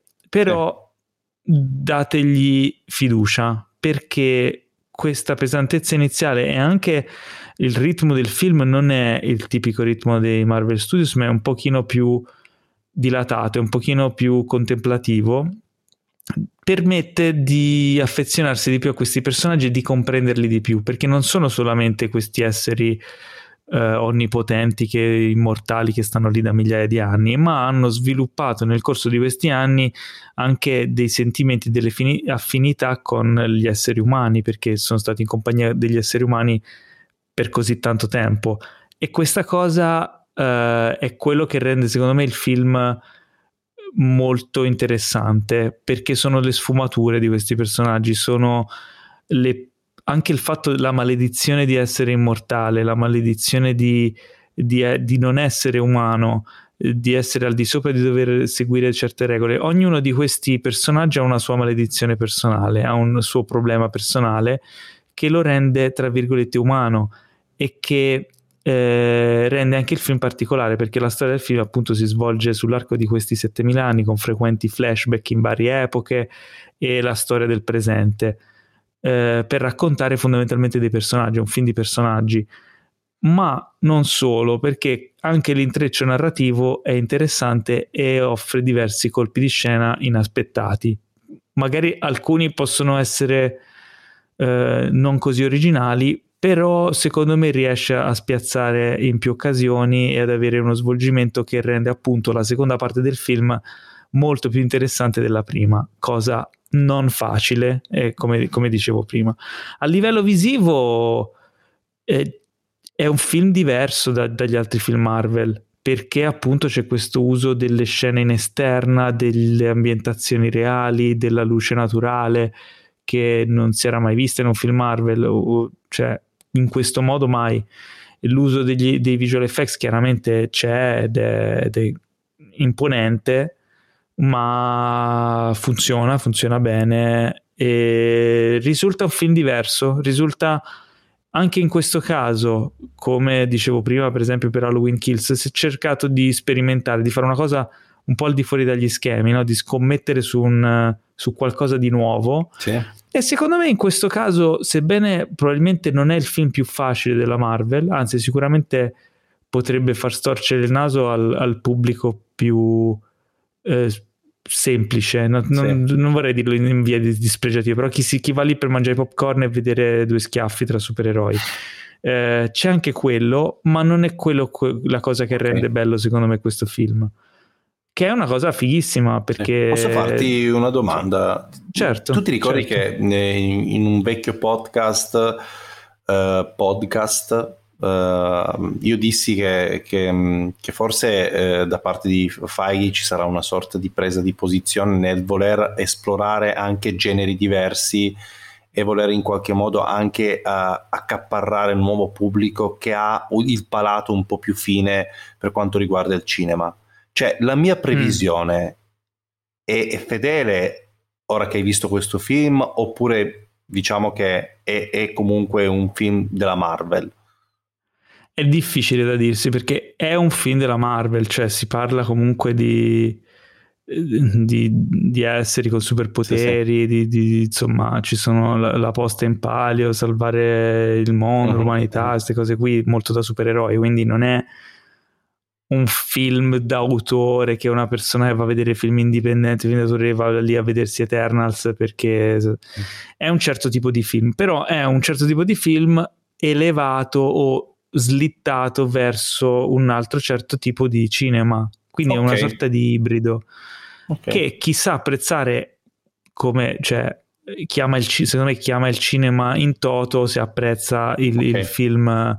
Eh, si apprezza The, The, Father, si apprezza anche il uh, Infinity War, cioè perché no, uno non è che m- mangi sempre eh, no, il, ehm, il, risotto al tartufo, qualche volta vai anche da McDonald's o ti, magari da McDonald's no, però ti fai l'hamburger gourmet o ti fai la pizza perché è bello variare, no? Quindi in questo caso è un esperimento interessante perché non tanto non vuole andare al di fuori del genere supereroistico, secondo me, però lo approccia in una maniera diversa, in una maniera okay. che non avevamo già visto. E, e, già solo questo, in un momento storico in cui il genere è abusato, in cui arriva roba come Venom 2, eh, che veramente fa cascare le braccia, vedere un approccio così da parte di Marvel che non deve dimostrare niente a nessuno, o che forse è nella posizione di forza da poterlo fare, fa sì. piacere perché non, lo, non, li obbligava nessuno. Parliamoci Magari Venom chiaro. incasserà di più.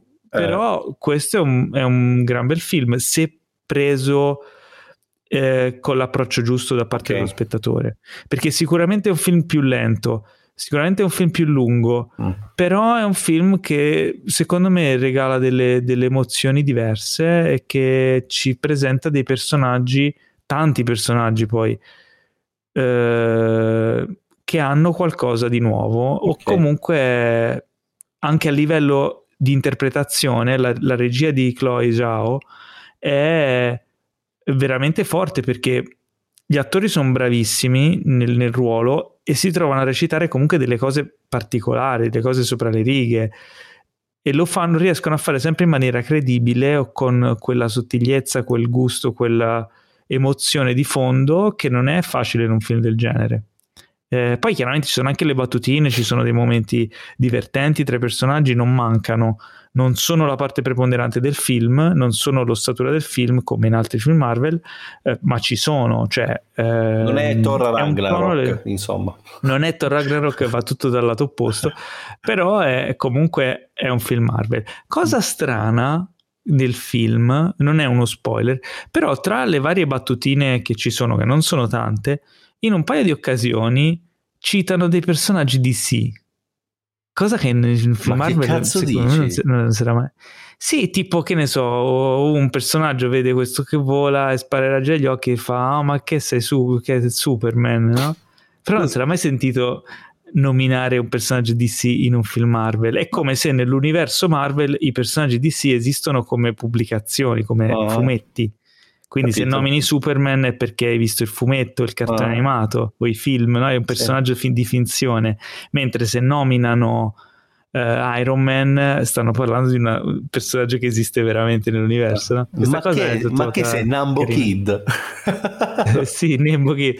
No, comunque sì, è fatto strano, era la prima volta che notavo questa cosa qui. Chissà se è una cosa che avevano scritto in sceneggiatura eh, pensando che non fosse un problema e poi Feige l'ha provata o se è una cosa che è stata pensata appositamente. Oh. Magari gli sceneggiatori dei precedenti film non avevano mai pensato che si potesse fare, cioè non lo so, però una cosa particolare questa cosa particolare. Ah, Sì. secondo me da come me l'hai raccontato fosse uscito cinque anni fa sarebbe stato un disastro questo film Eh, Eh. Probabilmente sì. ecco. probabilmente sì. perché ormai Sì, sì, sì. ehm, siamo arrivati dopo tutto il filone post endgame. Abbiamo proprio voglia di una boccata d'aria fresca eh, per quanto riguarda il genere. E, e James Gunn ce l'ha regalato e l'ha fatto anche con questo The Suicide Squad anche se non raggiungi i livelli Sì, sì, sì. anche se non raggiungi i livelli di, eh, di Guardiani della Galassia che comunque preferisco ok? E, però, però eh, il genere eh, non deve mai continu- non deve essere ridondante ecco Eh no, certo. e- e secondo me dopo, dopo 20 film si, ha proprio la voglia di, di cambiare Di, di provare cose diverse. Allora, di devo provare dire, cose diverse Non, secondo non me sto dicendo, non sto dicendo che sia un capolavoro, eh. Mm. Eh, ci devo pensare. Mi è piaciuto, è un film che ha tanti personaggi, ha tante, tante, tante spiegazioni e ha un ritmo molto lento, quindi questi possono essere dei punti deboli forti per alcuna parte del pubblico. per no? il pubblico medio Eh, Marvel anche tu de- dici per il pubblico. Ha anche dei pregi forti che controbilanciano e, e tante dinamiche narrative sono inaspettate e non usuali, anzi molto originali. Ovviamente non ne posso parlare perché sono, Sì. come dicevo, nella seconda parte del film, Ok. che ho apprezzato molto. Però svelarle... mh, Ma io rimango nella mia quindi- posizione, che secondo me eh, il prossimo passo da Marvel è quello di, di, eh, di- di soddisfare ogni tipo di palato, perché anche con Miss Marvel, quando uscirà, eh, soddisferanno il palato dei giovanissimi, dei ragazzini e introdurranno, già sono introdotti nel mondo del Marvel Cinematic Universe, quindi non c'è bisogno della serie dedicata, eh, destinata proprio ai ragazzini, però eh, avendo un personaggio ehm, che, che co- come se fosse una serie, una serie di Disney Channel praticamente, ma che Ma non comunque so in- se sarà proprio così. inglobata all'interno del Ma- Marvel Cinematic Universe, dove all'interno c'è anche Eternals.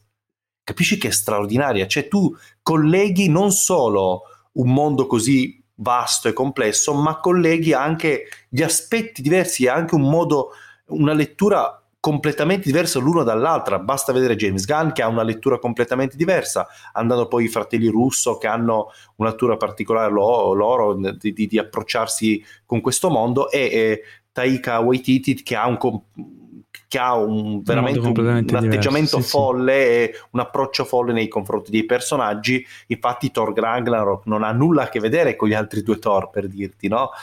E, Sì, sì. e- Ma un altro aspetto di questo film qui è che apre proprio uno scenario completamente nuovo per, per l'universo Marvel, perché Mhm. parla di robe di cui non si... Cioè, come dicevo prima, è un film che si può tranquillamente vedere a sé stante, è completamente auto-incluso. Mm. Ci sono dei rimandi e delle citazioni all'universo Marvel, a, a quello che ha fatto Thanos, eccetera, ma sono marginali.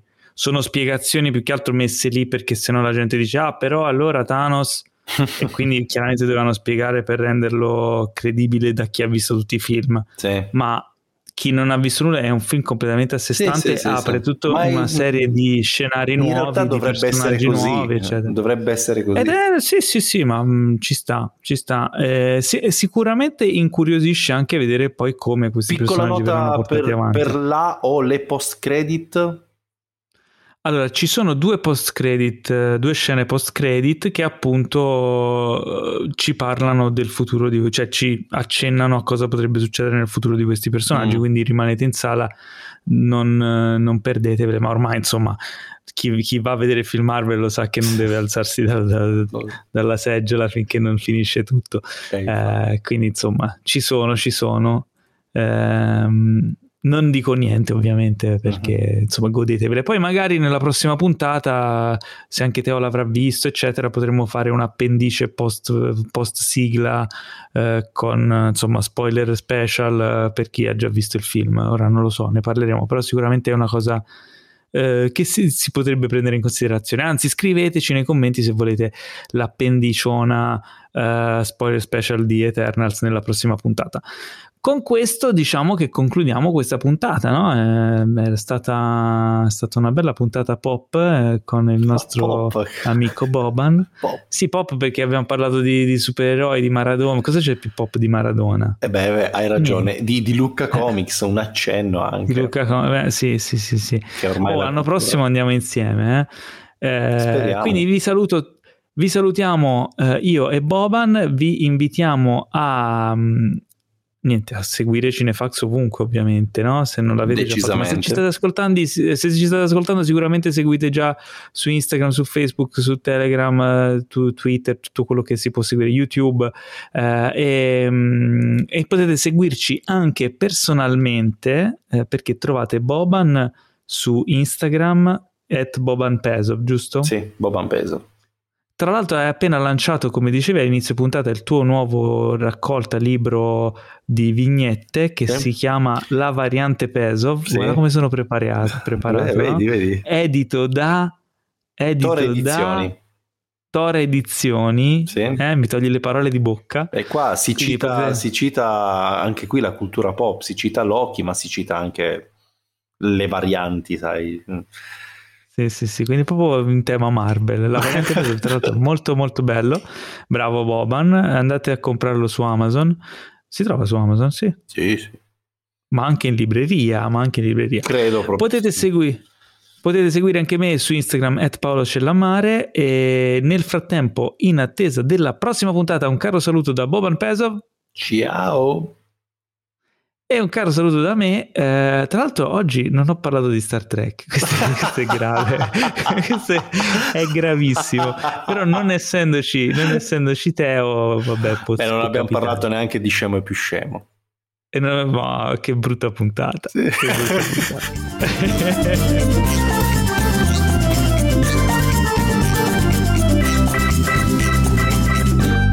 Questo podcast è stato presentato da The Best Blend